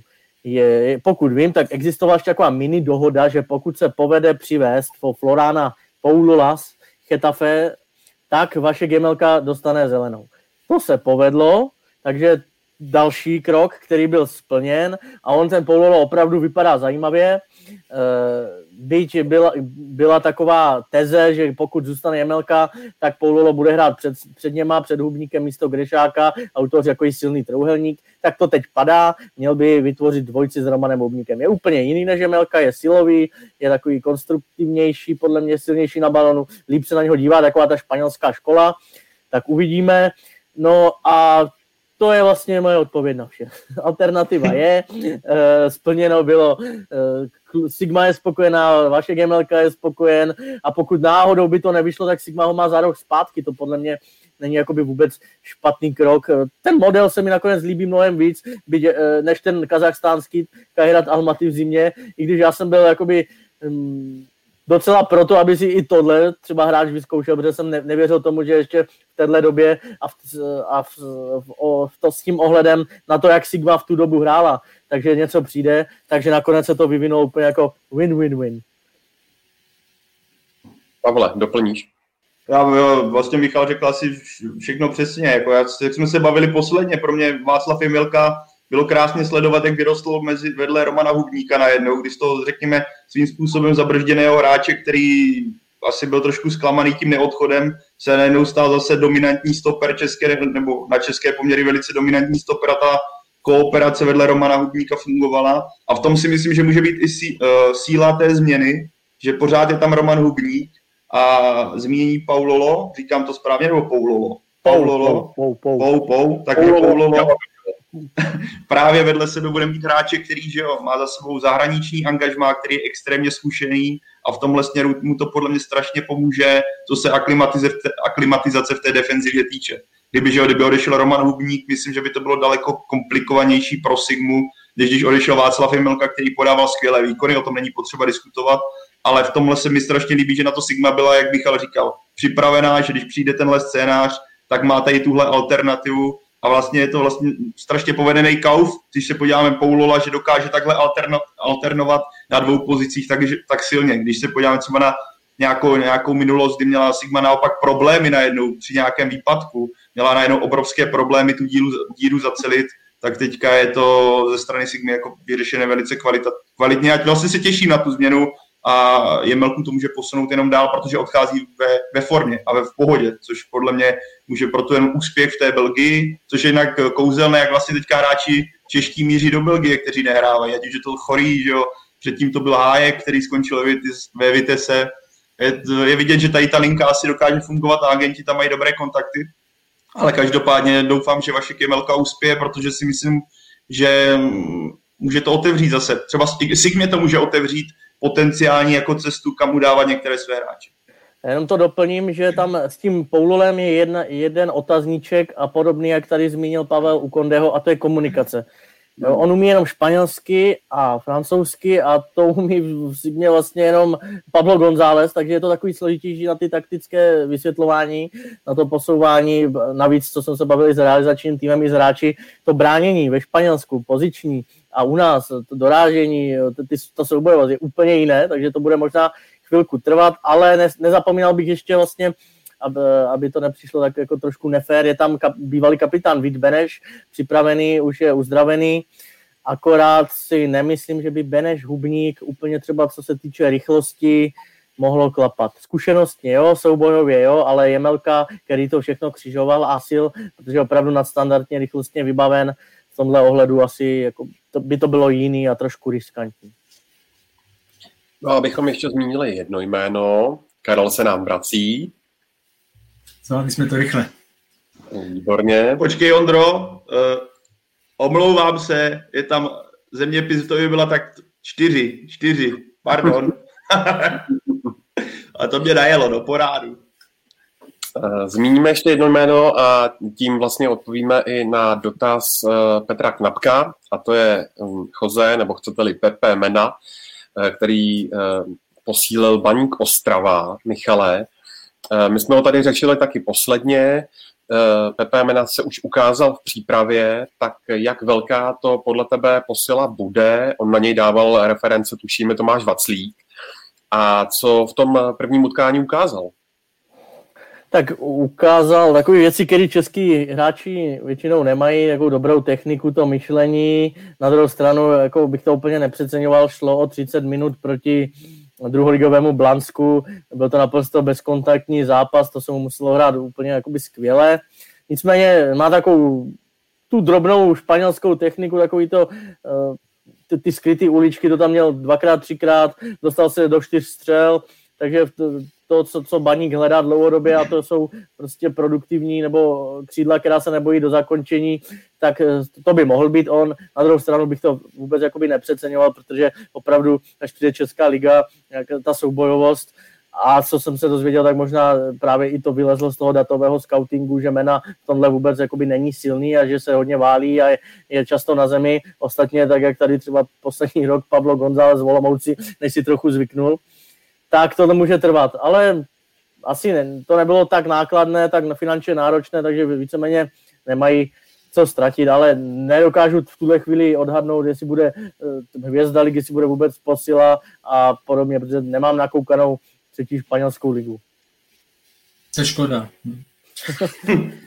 Měl bys doplnit znalosti, Michale. Já jsem viděl jenom, tak jenom se, jako sestři, nebo párkrát, pár momentů jsem si pouštěl, co mě se na něm líbilo je, Eh, kromě těch předností, co, eh, o kterých zmiňoval, eh, který zmiňoval Michal, tak bylo vidět furt, že se nabízí. Jo. Furt si hledal volné, jako volné místo, furt chtěl, furt chtěl balón, jo. takže to je zajímavé, ale jinak podepisuju všechno, co teď zaznělo. Jo. To znamená, nemůžeme porovnávat přípravu. Česká liga zase se budeme opakovat, že jo, specifická, tvrdá, jo, takže to pro něj navíc přichází do podzimních až zimních měsíců, jo, takže ty povrchy taky budou jiné pro něj.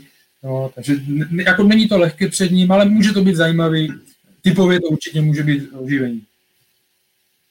A Tomáš Haslík ho chválil, že to je charakterní, pracovitý kluk, eh, co mám zprávy, jak i dobře zapadnul do kabiny, jako takový pohodář, tak to, to aspoň tak takhle to bude jako uspíšená ta jeho adaptace, a, ale taky zase komunikace, myslím, že moc hráčů tam španělsky a neumí, je tam Carlos Azevedo, který umí portugalsky, ale s ním je ve dvojci, a pak Milan Lalkovič asi anglicky a podobně, ale a Luboš Kozel umí teda docela anglicky, tak to by nemuselo být tak hrozný.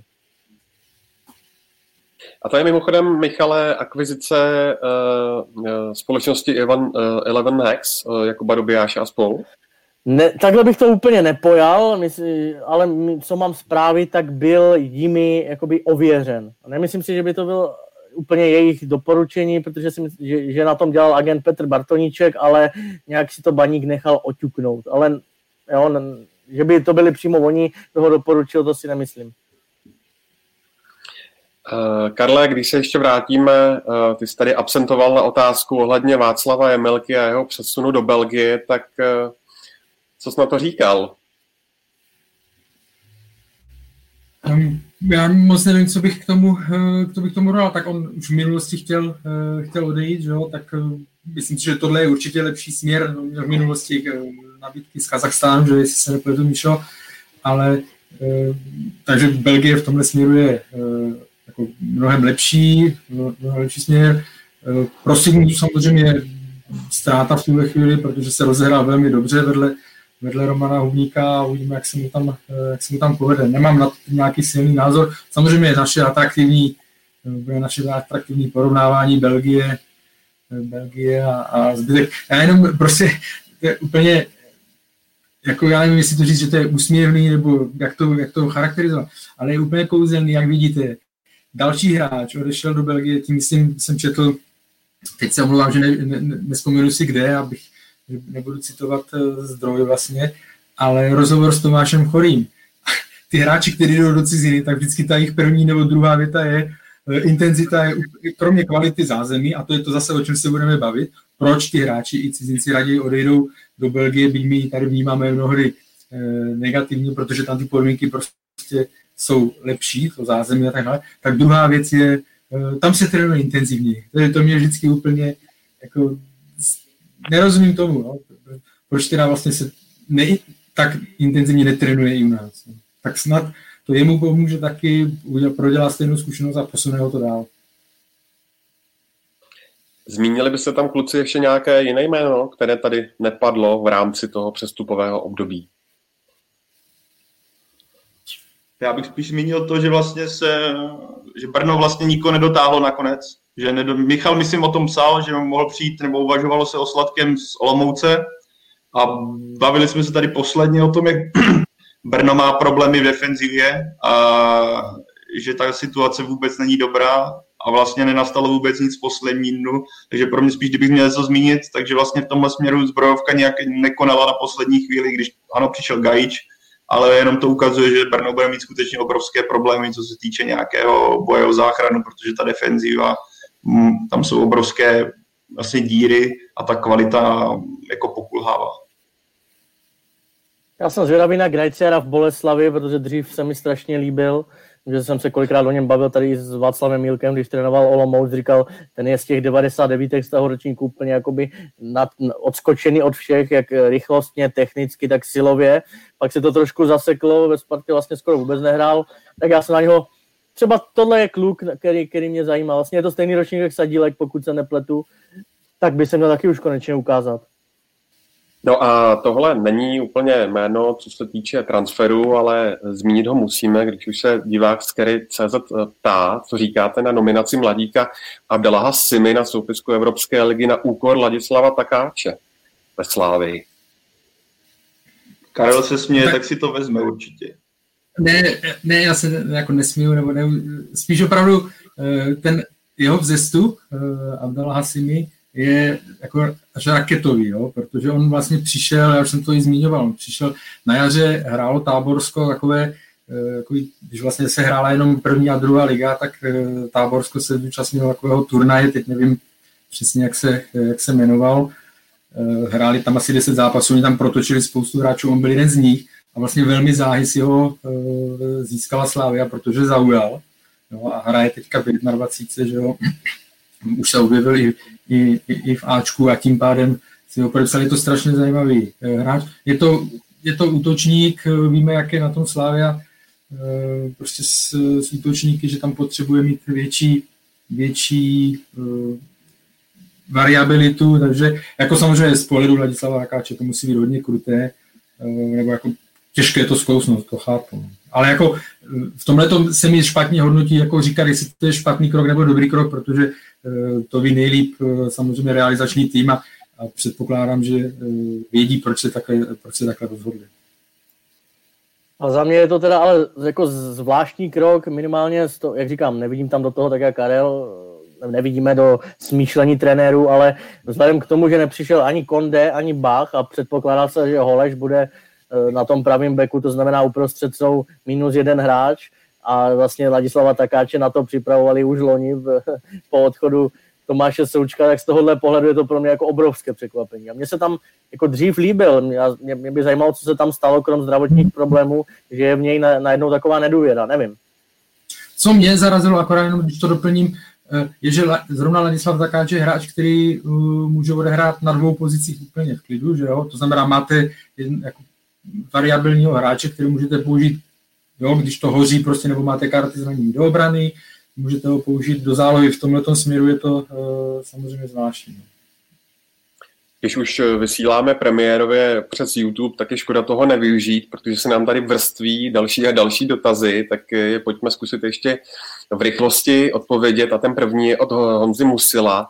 Jak to, Michale, vypadá s odchody Janoše a Stronatyho eh, v zimě z baníku Ostrava? A s tím se pojí ještě jeden dotaz a ten je od Ken Adamse 66. Předjednal si někdo Adama Vlkanovu z Radce na zimu, protože on, mm, jak víme, tak byl taky v hledáčku baníku Ostrava. Tak k tomu baníku, eh, myslím, že Patricio Stranaty brzy začne být případ Václav Jemelka, že se mu do nekonečna nebude jako moc říkat ne. Na druhou stranu ta nabídka bude muset být jako adekvátní. Karel bude asi vědět o té anglické nabídce víc. Já jsem slyšel o Polácích, kteří ne, neúplně splnili představy baníku. Byla tam nějaká série B, ale nic, co by jakoby baník uspokojilo a co by uspokojilo hráče. Takže e, to je otázka s tím zraněním, to pak doplní Karel, jestli opravdu to třeba na tom padnou nějaký ten transfer do Anglie. A Adamovi Jánošovi podle mě má ideální čas na to prostě už udělat ten krok dál, aby nestagnoval, protože vidíme, že třeba proti Skotsku, že za to B, repre B mu to šlo, tady v baníku byť jako on je pořád oporou, tak teď momentálně se potýká trošku s horší formou, cítím na něm, že by potřeboval trochu nakopnout, takže a záleží samozřejmě na tom, jak na tom baník bude, pokud se soutěž rozjede, tak jak na tom bude v zimě, pokud bude někde uprostřed tabulky a nebude tam e, žádné riziko nějakého pádu a ani žádná vidina e, postupu někam výš, tak si myslím, že majitel Václav Brabec, kterého mimochodem v těch těchto dnech žádám o rozhovor, tak snad to klapne, tak myslím, že na to, myslím, že na to kývne. No a k Adamu Vlkanovi nevím o ničem, že by byla nějaká předdohoda. Vím, že, do, že na konci přestupního období vstoupil do jednání kromě baníku i Jablonec, takže to by se mohlo znovu otevřít v zimě, po případě Liberec ho má jako v nějakým merku dlouhodobě, ale ta cenovka bude muset být nižší, protože očividně těch 6 milionů za byť dru, nadstandardního, možná nejlepšího hráče druhé ligy, tak jako nikdo to zatím nechce dát. Já jenom doplním eh, toho Patricia Stronatio, tam opravdu tam byl, z toho, co vím, tak tam byl zájem druholigového týmu, ten trenér, řekněme, taková stará anglická škola, eh, tak eh, trenér ho chtěl, jako nedokážu posoudit, jestli by to dopadlo, pokud by se uh, Stronaty nezranil. No a samozřejmě ve chvíli, kdy nemáte hráče úplně v pohodě a vy ho potřebujete uh, mít ready hned, tak uh, je složité dělat takový, uh, takový transfer. Jo. Takže, ale jinak, jako Michal má prostou pravdu, ten hráč, když už to vycítíte z toho hráče, jestli už jako je hlavou, uh, ne, neříkám, že nechce hrát za baník, jo, ale že prostě by měl udělat další krok, cítí to, asi to i chce, tak když mu to nevychází, když mu to nevychází tak ta frustrace samozřejmě může narůstat. No. A co se týká Adama Vlkanovi, eh, přesně tak, tam ta suma je daná, znamená tam, když někdo přijde a zaplatí to, tak, eh, tak si ho získá. No. A teď je, eh, ale je zjevně vidět, což není ku prospěchu pro Adama Vlkanovu, že tady tu sumu zatím nikdo nechce v Česku dát.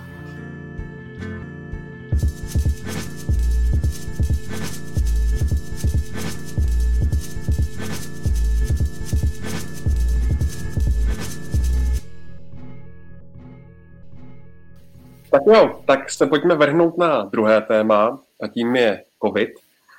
Eh, všechny ty eh, posily do České ligy si totiž budou muset na eh, start počkat, protože nejvyšší soutěž je kvůli koronaviru zastavená. Karle, když vezmeš potaz, jak moc jsou české týmy protestované, tak chápeš zastavení soutěže nebo soutěží Takhle, jako je to strašně složitá uh, situace, no, ale uh, já bych to rozdělil na dvě, na dvě fáze. Uh, když to vezmu z toho pohledu, kdy bylo oznámeno uh, přerušení, zastavení těch soutěží, tak uh, jsem to v tu chvíli uh, tolik a přišlo mi to opravdu nefér uh, vůči klubům. Já teď budu mluvit víc za prvoligové kluby, než za třeba druhou ligu nebo hokej, jo, protože tam informace nemám.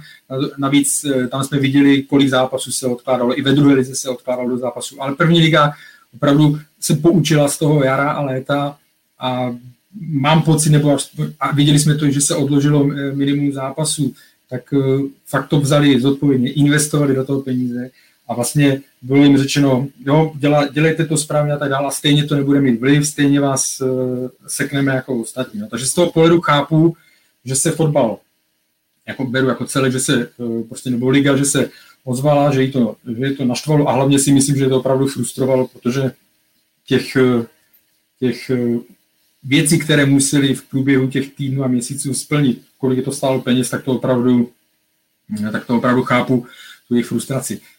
To, čeho se teď obávám, probíhají samozřejmě teďka jednání, můžou se týmy vrátit eh, k plnému tréninku eh, a tak dále. Eh, mělo by dopadnout, že budou hrát Evropskou ligu. Jediný, a vlastně kdyby ta situace se v vozovkách udržela na, řekněme, na aktuální úrovni, tak si myslím, že by došlo i k tomu, že by se za 14 dní třeba začalo hrát. Jediný, a to opravdu nejsem expert, ale z toho, co člověk jako eh, sleduje z těch výroků a z těch prognóz, eh, které jsou, tak já se obávám, že ta situace, co vidíme okolo, že za, 14, za týden, za 14 dní bude opravdu tak vážná, co se týká přeplnění nemocnic, bohužel jako úmrtí a tak dále, že mám obavy, že v té chvíli opravdu už se nebude řešit fotbal jako takový, že v tu chvíli už to nebude jako patřičné téma. Rád se spletu, doufám, že se třeba ta situace nějak zastaví a začne ta eh, křivka pomalu padat, ale eh, bojím se toho, že prostě za 14 dní, eh, jako ve chvíli, kdyby se to mělo vrátit, takže se budou řešit úplně, úplně jiné věci. Ještě jednu věc, když se vrátím úplně na začátek. V Anglii, když to bylo na jaře, tak fotbal se hrál poměrně důležitou roli v tom, řekněme v nějaké té občanské mm, ne disciplíně, protože oni tam s tím taky mají samozřejmě problémy, to jsme viděli teď v Liverpoolu, když eh, tam šli oslavovat nebo zapíjet eh, předvečer eh, nařízení a zpřísněných zařízení, nařízení a oni šli prostě pít do ulic a tak dále. Ale ten fotbal tam hrál roli v tom, že samozřejmě je to velký biznis, takže ho chtěli udržet a zároveň oni řek, věděli, že to jsou jako pozitivní plusové body. My vám sice vezmeme nějakou část, života normálního, ale vrátíme vám, nebo vrátíme vám fotbal, my vám ho dáme do televizi, vy ho uvidíte i, i vy, co neplatíte normálně ty placené stanice, tak ho uvidíte, jo, a zůstaňte ale doma, nikde se nesrocujte a tak dále. Dali nějaký jako mm, dárek, jo. Možná, kdyby uvažovali e, trošku nějak, nebo kdyby ten fotbal u nás měl takové postavení, tak by to třeba taky nabídli ve smyslu, jo, pojďte se, teď vám musíme zpřísnit opatření, ale profesionální fotbal, který to dělá dobře, tak vám necháme a domluvíme se, jestli bude větší počet eh, přímých přenosů a tak dále a tak dále. Jo. Ale teď se obávám, když to, abych to ukončil, teď se obávám, že když vidím tu situaci okolo, že v nejbližších 14 dnech, třech týdnech nebo v těch dalších, že se bohužel budou řešit uh, úplně jiné, uh, jiné věci než, uh, než návrat na, na ligové trávníky, byť bych si přál, aby byl co nejrychlejší.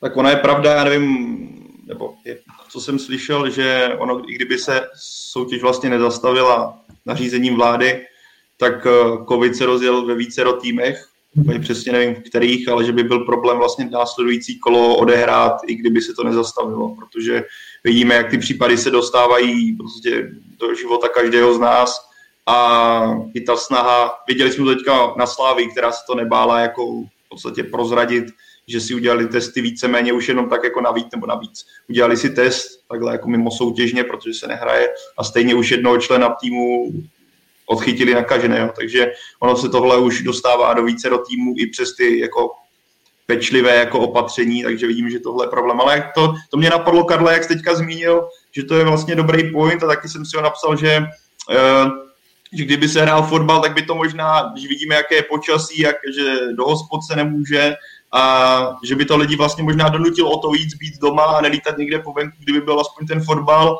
a třeba se to udělalo nějakým způsobem ten program tak, aby byl celodenní program v televizi, kdy bude zápas za zápasem, třeba 6 hodin, 7 hodin fotbalu. A myslím, že pro tohle, pro nějakou odpovědnost, zodpovědnost by to mohlo pomoci, ale zároveň chápu, že ta situace je dosti kritická a asi to daná, daný dané možnosti neumožňují. Ale v tomhle směru si myslím, že by to mohlo být paradoxně řešení, kdyby se lidi mohli koukat na fotbal, venku je hnusně, hele, co se dá dělat, že do hospody nemůžeš, takže tak. Tam už narážíme na to, jak jsem říkal, na to postavení toho uh, fotbalu jako ve společnosti, no, protože tam prostě v zahraničí Bundesliga, teda, tam je to fenomén, že u nás je to, jako u nás pořád ten fotbal je skupina lidí, jako velká skupina lidí samozřejmě, co ho zbožňují, mají rádi, sledují ho, to znamená hráči, fanoušci a tak dále, ale bohužel s tím, jak co se týká mimo tu fotbalovou bublinu, tak má strašně negativní, eh, negativní eh, pověst. Takže u nás ten fotbal nemá takový fenomén, jako ve smyslu, tady máte, eh, tady máte dárek jo, a uh, užívejte si ho, protože u nás spousta lidí řekne, chceme mi po nějakém fotbalu. Hmm. Jako zase z pohledu klubu by to mohlo být OK jako promo, víš, že najednou ty lidi, co by se na fotbal nekoukli, tak by si najednou řekli, ale tak mrknu, protože stejně nemám co dělat. Jako z pohledu fotbalu by to mohlo být jako ideální PR a jak získat jako, nový fanoušky. Ale jako to, to se... oni musí vytvořit, že jo, teďka, ale znovu říkám, oni, nebo je to i vidět, že se snaží, uh, LFA uh, jedná, že jo, uh, s Milanem Hniličkou a tak dále, snaží se vytvořit tlak. Já se jenom obávám, a já bych byl rád, kdyby se vrátil co nejdřív. Já se prostě jenom obávám toho, když vidím ta prohlášení, jo, co se chystá vlastně, když vidíme ta čísla a že ten dojezd v nemocnicích to bude mít za týden, za 14 dní, za tři týdny a vidíme, jakým způsobem prostě už ty kapacity se naplňují, tak se obávám, aby jsme tady za dva týdny neřešili úplně jiné věci. Jenom připomeňme, že nouzový stav trvá minimálně do 3. listopadu. Eh, o víkendu se má začít stavět nouzová nemocnice v Letňanech, eh, takže to eh, nesvědčí o ničem dobrém. Navíc ty kvalifikované odhady hovoří do konce roku zhruba o 15 tisících mrtvých. Velký problém mají zejména kluby, které čeká příští týden vystoupení v Evropské lize. Týká se to Slávě, Sparty a Liberce toho Sparta a Liberec hrají doma, Slavě je venku. Michale, jak moc je ta současná situace podle tebe ovlivní i v souvislosti s tím, že, jak už říkal Pavel, Slávě hlásí jednoho nakaženého, jak víme, tak Sparta má nakažené uh, dva stěžení hráče týmu, Božka Dočkala a Adama Hoška, jak to vidíš? No ty zranění podle mě jsou mnohem horší než to, že třeba si teď dva dny Eh, ty týmy lehce odfrkly, protože nevěděli, jestli vůbec budou moc trénovat nebo nebudou. A teda pokud mám dobré zprávy, když tak mě vyvraťte, tak mohou trénovat normálně, co potvrdilo ministerstvo zdravotnictví, tak to je podle mě klíčová, klíčová zpráva, protože jinak si nedovedu představit, že by s činkami a ve skupinkách po pěti pak měli eh, jet na Lil a podobně. Ale samozřejmě Ondro, podle mě je průšvih to, že Sparta se těší, já nevím, 4-5 let na takový zápas a najednou jim vypadne eh, Hložek, Juliš je zraněný, Dočkal je taky nemocný, eh, obrana je úplně rozbombardovaná, takže z tohohle pohledu velká nepříjemnost, ale prostě to tak ta doba má, no. Jako já nevím, to tady už několikrát zaznělo, prostě i proto si ty kádry, nebo ty, ty velké týmy momentálně nechávají širší kádry. To, že tohle je teď jako dospěje do téhle extrémní situace, je až jakoby nehorázná smůla. To svým způsobem je mi líto, protože mě samozřejmě zajímala ta konfrontace s partnery hmm. třeba v plné síle, oni na něco, na něco se tady připravují, dejme tomu čtvrt, nebo od léta skoro půl roku pod panem Kotalem, už jenom ta vysněná obraná trojka, prostě Hansko, Čelustka a Štětina. Oni spolu nebudou hrát snad vůbec, jako zatím, jo? ani minutu, nic. Do toho prostě teď třeba musí naskočit David Pavelka rovnýma nohama, jo, jestli Ladislav Krejčí, jak jsme se tady bavili s Karlem, jestli půjde na stopera, tak zase rozbombardovaný úplně nějakých automatismů, Pavle. Mm-hmm. A... Muselo to být, rád, že to řekl někdo jiný než já, hele. A takže tohle je velká nepříjemnost, podle mě mnohem větší, než že, jak jsem říkal, dva tréninky máš polovičatý a že třeba o víkendu nehraješ, tak jako no, ta zápasová praxe už tu sezonu nějak rozjeli, tak tohle by nemuselo tak vadit jako to, že člověk neví, jestli vyskočí ti další nebo ne. A Slavia je najednou bez pravého beka, teda jestli se nemýlím. Jako pro, že jo, on vypadne v podstatě před tím zápasem Evropské ligy, která snad bude. Doufejme, že to ministerstvo schválí nebo hygiena Eh, vypadne jeden ligový zápas, což si myslím, že jde skvěle alternovat nějakým modelovým utkáním pro ty týmy, který, nebo samozřejmě nikdy to nebude rovná se, ale nějakým způsobem se to dá řešit tím, že nyní ty týmy můžou eh, fungovat pospolu.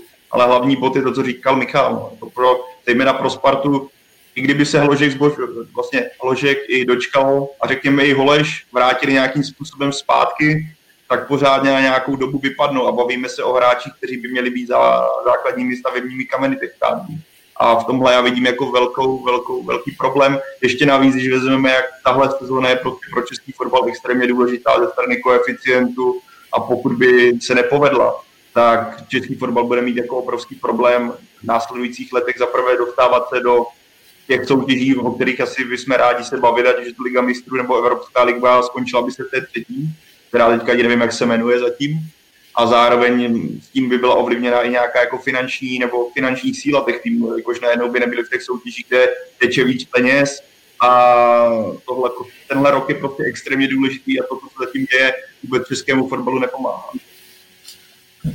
To, že se nebude hrát po repre pauze uh, ligový zápas, to si myslím, že by kluby normálně jako, jako je přivítali. Vždycky víme, jak Slávia měla potíže a Jindřich Trpišovský o tom vždycky mluvil, že, že ty zápasy po, po repre pauze, kdy on má uh, x hráčů, uh, prostě nebo měl x hráčů pryč a má tak dva dny, tři dny na přípravu, že, že to není ideální. No. Ale jako směrem k té Evropské lize je to samozřejmě, je to samozřejmě velmi složité a co je to daleko, daleko od nějakých normálních eh, podmínek eh, na přípravu.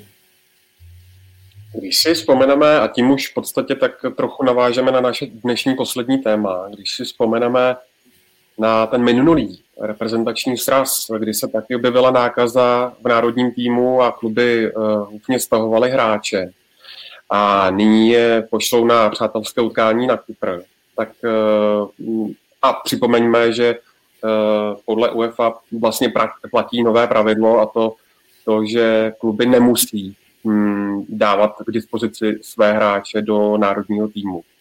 Tak myslíte si, že si to pro ten listopadový sraz a přátelák s Německem eh, třeba Sparta Slávě, potažmo Liberec rozmyslí? Eh, takhle, bude záležet na dohodě, pardon, bude záležet samozřejmě na dohodě. Podle. To, co se dělo v září, byl extrém v tom, že tam opravdu pro ty kluby měli před rozhodujícími zápasy uh, evropských pohárů a tam uh, bylo vidět, že do toho vstupovali opravdu výrazně, protože si chtěli ochránit uh, svoje hráče, ať už se na to díváme jakkoliv.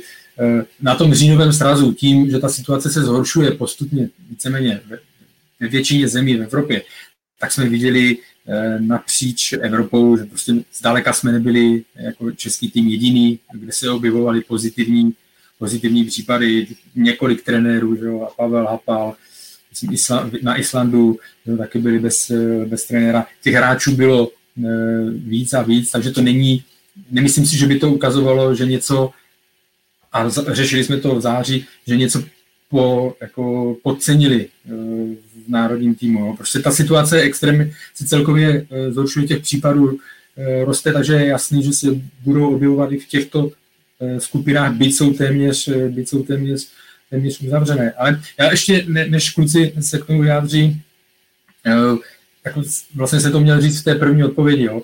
Jako na jaře a v létě jsme hodně kritizovali třeba týmy za to, že, že mm, nejsou, že neudělali všechno, co měli pro tady to, aby se soutěž dohrála, aby to fungovalo. Myslím si, že drtivá většina teď opravdu to pojala poctivě a že, že prostě snažili, aby to všechno eh, jelo tak, jak má a za to jim jako, se zaslouží ne, ne, ne, ne poděkovat, ale prostě zaslouží si za to uznání.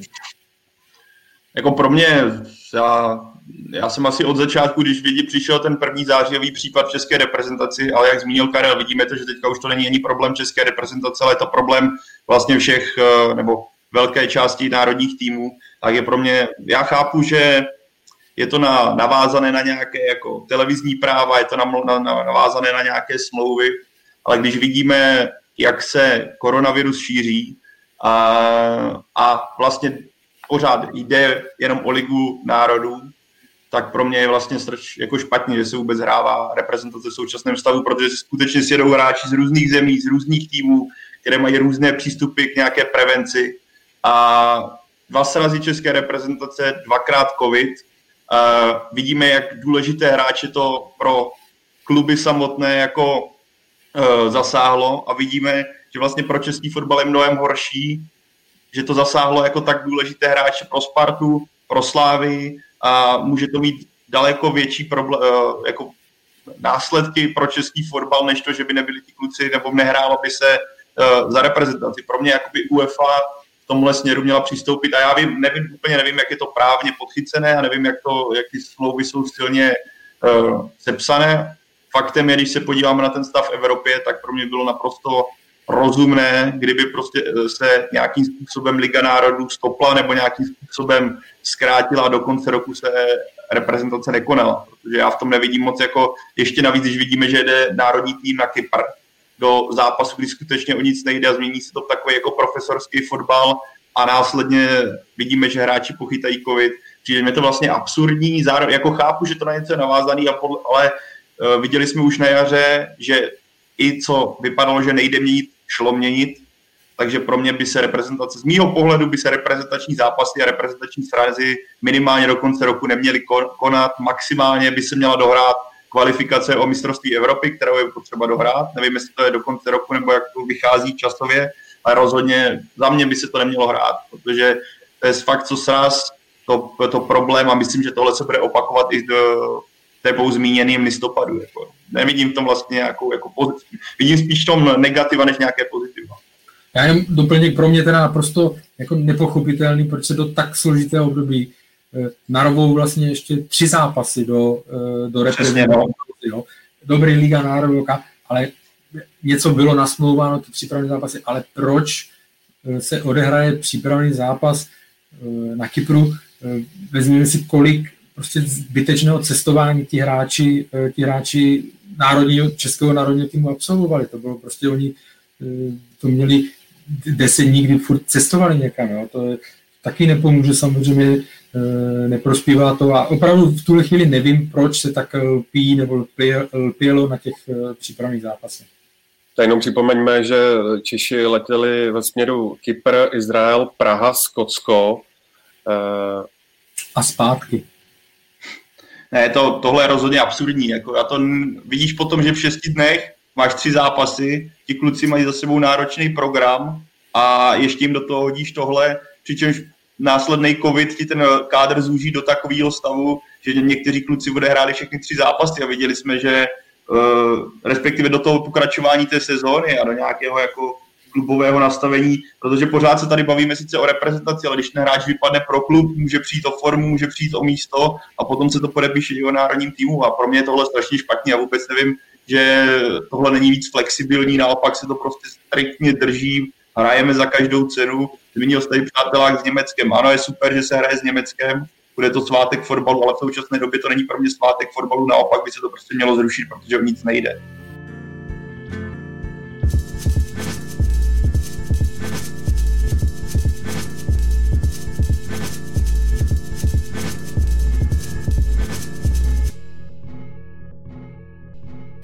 Tak se pojďme posunout na to poslední téma, do kterého už jsme v podstatě vkročili. Michale, když vezmeš ty tři poslední zápasy národního týmu jako celé, eh, tedy přátelák s Kyprem, pak eh, výhra eh, nad Izraelí a teď tedy porážka se Skotskem, tak jak bys to zhodnotil jako celek? Zůstalo to z českého pohledu za očekáváním, anebo to přineslo to, co realizační tým a mm, kouč Jaroslav Šilavý potřebovalo?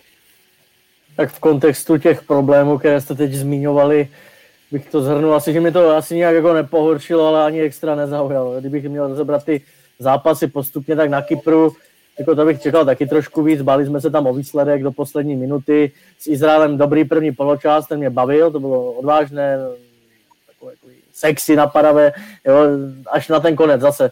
Jo, ti nás prostě přehrávali, zase jsme se báli o výsledek. No a včera paradoxně jediná porážka, ale mě, jako mě to nepřišlo úplně strašidelný. Tam se akorát ukázalo, že nám prostě chybí nějaký, už jsem to někde psal, nějaký, nějaký prostě nápad, nějaká myšlenka. Když se podíváte na tu sestavu, tak se zase potvrzuje, že my jako Česká republika jsme schopni vychovávat prostě e, takticky nebo důrazné typy, soubojové typy, rychlostní typy, které jsou schopni proti nějakým eh, soupeřům plnit taktické pokyny a s tím eh, souvisí, že třeba Slávě předvádí výborné výkony proti silnějším soupeřům Lize mistrů. Jenomže když máte už někoho otevřít, obranu, zaparkovaný autobus, tak je s tím problém. Nic proti Lukáši Masopustovi, ani Lukáši Provodovi, kterého jsem sám jako chválil, že to bylo. Proti Izraeli hrál výborně, ale já jsem tam neviděl od jediného křídelníka akci jeden na jednoho, eh, dovnitř do vápna, nějakou prostrkávačku. O to se snažil Vladimír Darida do poslední chvíle, ale není to úplně ten typ. Matěj Vidra taky, když má hrát doplných, tak to není úplně ono, i když se do těch šancí dostal. Ale tak eh, prostě na tohle bych se zaměřil. Teď někdo mi psal na Twitter, nebo se mě ptal, jestli by neměl být třeba Václav Černý. Těžko říct zase, jestli to není úplně brzo po těch Eh, po těch letech, kdy úplně nebyl v topu, ale je to typ, který prostě se nebojí, jde na jednoho a něco vymyslet. Tak jak Jakub to podle mě pořád v Česku podceňovaný hráč a když si vezmete jeho čísla z minulé kvalifikace, kolik měl asistenci na góly Patrika Šita, Šika, to je přesně ten hráč, prostě, který dělá rozdíl. Když si vybavím, teď nevím, proti komu to bylo, Černá hora, možná Volomouci, ten eh, gól, jak trefil z voleje, to není ani extra tutovka, ale to je prostě nadhodnota, kterou ten hráč dokáže přeměnit v gól. A takových typů nám chybí víc. Já bych, že do toho vlítnu, jo, jenom na krátce, eh, zmínil s Michale Václava Černého, já si ho tam třeba, ano, máš pravdu, měl, teďka dlouhodobě to nebylo úplně ono, ale vidíme, že start sezóny má naprosto skvělý, má čtyři zápasy, tři góly, hraje, a je to přesně ty, to, co zmínil jsi, je to ten hráč, který dokáže udělat něco navíc. A pro mě, když se podíváme na historii reprezentace, respektive kteří hráči bývají nominováni, tak jako bývají často nominováni za mnohem míň než Václav Černý. A jako ne, neřekl bych, že on by byl spasitelem. To si nemyslím, pořád jako jsou tam ty ale, zároveň, ale je to pro mě taková ta alternativa, kterou bys mohl použít v takovémhle zápase, minimálně zkusit prostě klub, který není vázaný na český fotbal. Je to klub, který je dlouhodobě v Nizozemsku, je to klub, který se nebojí hrát jeden na jednoho, je to klub, co umí hrát rychle. A prostě chybí mi tam, je krásný sledovat, že reprezentace těží z toho systému, který funguje ve Slávii. Viděli jsme teď, že to byla v podstatě komplet Slávie, přičemž Vladimír Darida i Matěj Vidra navíc byli spojování ze Sláví, což je na tom ještě kouzelný ale prostě mi tam chybělo přesně to, co zmínil ty, ten jako něco, takový to koření, co bys do toho přisypal, do té směsi, protože když chybí Patrik Šik, který je trošku někde jinde, a chybí, že jo, i Bořek dočkal, podle mě na Skotsku by byl naprosto fantastický rád, protože by se hrál doplný a mohl by tam předvést to, to něco, co on má. Tak pro mě je trošku škoda, že v té třeba doplňovací nominaci, a to budete vidět třeba odpověď vy kluci, se sahá jenom do České ligy a nikdo neřekne, ale pojďme zkusit jako Václava Černého. Já si myslím, že on by určitě doletěl, protože je najednou na něm cítit, že je trošku někde jinde, než bývalo půl roku zpátky. Já to vezmu od konce, jo. E, právě proto, že jsou všechny ty problémy s cestováním, e, komplikace a tak dále, tak si myslím, že se řeší určitě při doplňování nominace ta nejjednodušší cesta, jo. že se dne do hmm. auta a přijde a tak dále. Tyhle ty nominace musíme opravdu brát trošičku jako s rezervou, že někdy se řeší opravdu víc než jako, nebo teďka je při doplňování opravdu eh, důležitější pomalu faktor, jak rychle se dostane na sraz a jak je to pro ně komplikovaný, než, než kvalita jako taková. Eh, Václav Černý, eh, díval jsem si teďka, má čtyři zápasy, tři góly, super, nastartoval to dobře, nějaké to, řekněme, znovu zrození, ale vzpomeňme si na dobu, kdy, kdy se řešilo vlastně, že se do reprezentace zvali uh, hráči, kterým se povedly tři zápasy uh, a už byli v reprezentaci. Jo.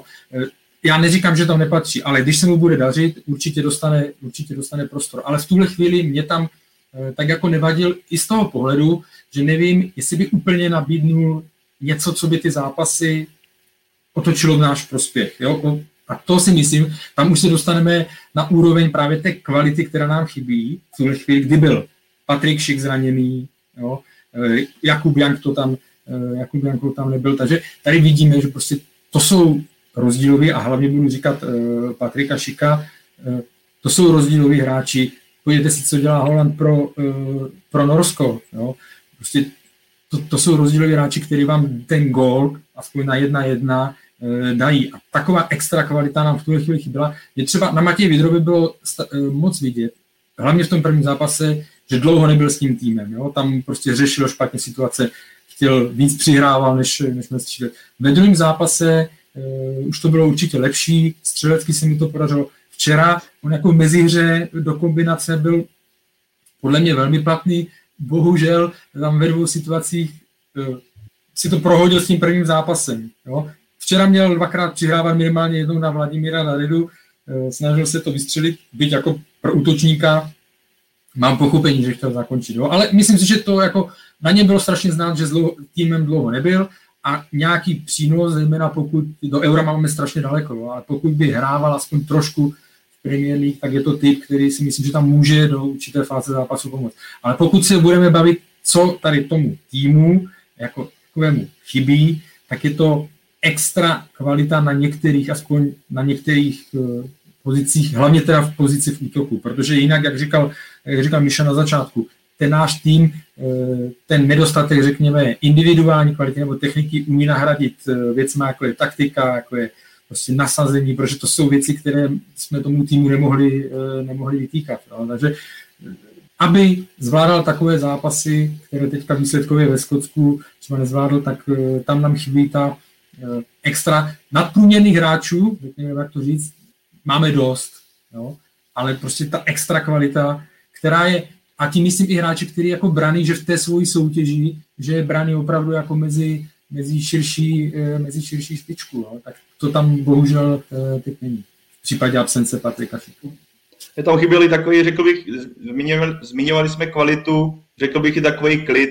Celkově v té finálové fázi to často bylo uspěchaný, je, bylo znát, že hráči v podstatě strašně moc chtějí, ale zároveň v těch kritických momentech nebo klíčových momentech je to prostě takový to, hlavně to tam tlačit, tlačit, tlačit a nevymýšlet něco, jako třeba předvést něco překvapivého a viděli jsme to u těch zakončení, bylo to prostě uspěchané momenty, ale zároveň Matěj Vidra mě v tom zápase jako bavil, musím uznat, že když to fakt jako srovnám ten první, to první utkání, kdy to vypadalo, jak by si šel kopnout Hans Palku a chtěl to zahrát takzvaně do kuchyně, tak teďka některé ty mezihry, kdy to tam dával z první, musím uznat, že Matěj Vidra mě v tom utkání bavil a možná to bylo i tím, a, uh, že hrál proti ostrovnímu týmu, na který je prostě na ten fotbal zvyklý, protože i v těch soubojích, kdybych čekal, že prohraje, tak častokrát to dokázal urvat, uh, zpracovat na záda, zejména ten moment, jak si to tam jednou dal na prsa a ještě ve vzduchu to hrál do boku, to, to se jen tak nevidí. A v tomhle směru mě Matěj Vidra bavil, ale zároveň tam, že jo, jak zmínil Karel, pak došlo k tomu jako finálovému řešení a tam nikdo vlastně z českého týmu nezachoval klidnou hlavu. Můžeme využít uh, opět uh, dotaz diváka, co zkusit do útoku například Milana Škodu, který hraje v Turecku. Tak on to zmínil, myslím, kdo to byl. Michal, ty jsi to zmínil, nebo Karle, ty, že vlastně, nebo ten dojezd na to dodatečnou nominaci, že kdyby tam Eh, ta prvotní nominace zůstala stejná, tak by hrál Adam Hložek, nebo by se to doplnilo z tohoto systému. Ale pokud je ta idea taková, že ti eh, to doplňovací, doplňovací nominace je primárně z České ligy, aby to se dokázalo řešit co nejrychleji, tak potom to vysvětluje vlastně všechno, proč se neuvažovalo o Milanu Škodovi, Václavu Černému a podobně, a internacionál. Samozřejmě v tom útka takhle, chtěl bych to doplnil, kdyby tam byl Milan Škoda, tak je to možná o něčem jiném, že jo? protože je to zkušenější hráč v reprezentaci byl, bylo by ta nějaká spolupráce možná jednodušší, ale zároveň si nemyslím, že by to vytrhlo úplně reprezentaci Transpaty v ten daný moment. Nemyslím si to. Reprezentace je vlastně složená z takové slavistické osy. Nespoléhá se Jaroslav Šilhavý uh, na slávy až, až příliš, Karla? Nemyslím si, dokonce uh, jsem na tím včera, když jsem se na ten zápas díval a prostě člověk počítá ty hráče, že jo, a, a kdo tam byl, kdo tam ještě je a tohle. To je naopak pro reprezentačního trenéra, je to víceméně dar. Jo. Když má, podívejme se na úspěšné země na velkých turnajích. Německo, jo, e, ty, ty úspěchy byly, ta Kostra byla z Bayernu Mnichov. Španělsko v úspěšné éře, Kostra byla postavena z hráčů Realu a Barcelony z těch ostatních tam bylo jenom levý krajní back a tak dále, jenom prostě, nebo náhradníci, jo, jenom, jenom na doplnění. To znamená, to je, eh, to je naopak, to je pro uh, trenéra Dár, znovu zopakuju. Uh, Michal Bílek během své éry hodně mu pomohla rozjetá, rozjetá Plzeň, tehdy vedená, vedená Pavlem Vrbou. Naopak Pavlu Vrbovi kvalifikaci o Euro 2016 hodně pomohli hráči Sparty, rozjetí hráči eh, Sparty, tenkrát pod Vítězslavem Lavičkou, na pravé straně Pavel Kadeřávek, Bořek Dočkal, tam to fungovalo, prostě a e, Ladislav Krejčí na levé straně. No, takže to naopak pro trenéra e, národního týmu je, je dát. A proč to nevyužít? Něco, co funguje, jako ve smyslu, ty hráči jsou sehraní a tak dále, já to budu muset říct, jsou tam automatizmy, jo? Takže proč to, eh, proč to nevyužít prostě, takže z toho pohledu to beru a já nevím, samozřejmě, kdyby tam byl uh, Bořek Dočka, kdyby tam byl Patrik Šík nebo Adam Holžek, tak se to, ten počet, uh, zranil samozřejmě Čelůstka, který je hráčem jinak Sparty, tak se ten počet jako rozmělní, ale ten základ, nebo ten princip toho, že se můžu spolehnout na hráče, kteří mají nějaké věci zafixované, tak je to jenom pro trenéra národního týmu velké plus. Já jestli můžu, úplně mě napadlo včera to samé, co teď říká Karel, jestli není třeba luxus mít na lavice borce z Hoffenheimu, z Fenerbahče, ale pak si říkám, já bych to jako opravdu, když něco funguje a Soufal hrál včera znovu dobře, Bořilovi to úplně nesedlo dobře, ale prostě když něco funguje, tak z dlouhodobého hlediska není tam jako o čem přemýšlet. Když má na ně navázané i ty krajní záložníky, tak tím tuplem. Takže jo, vypadá to třeba zvláštně, když máme takový borce na lavice, ale ta, taky tomu naprosto rozumím. Dobře, Pavle. Taky rozumí, Pavel taky rozumí. Já jenom přikivuju. Tomáš Vaclík proti Skotsku nebyl v některých momentech až tak úplně jistý, tak neměl by spíš dostávat šanci brankář, který nastupuje pravidelně, například Ondřej Kolář.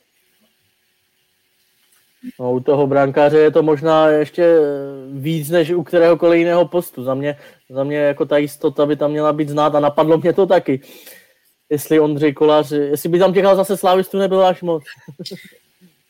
Ne, tak, Já to říkám za cáskou. Jasný, jasný, no. Tak tam e, nebyl teď v nominaci, že jo, a zase Tomáši Koupkovi si ten zápas nevyšel, ale jako Takhle, nebylo to teďka samozřejmě od Tomáše Vaclíka přesvědčivé. Na druhou stranu o pozici Golmana eh, se bojím eh, jako nejmín, co se týká eh, českého týmu. Tam si myslím, že to máme dobře, dobře pokryté.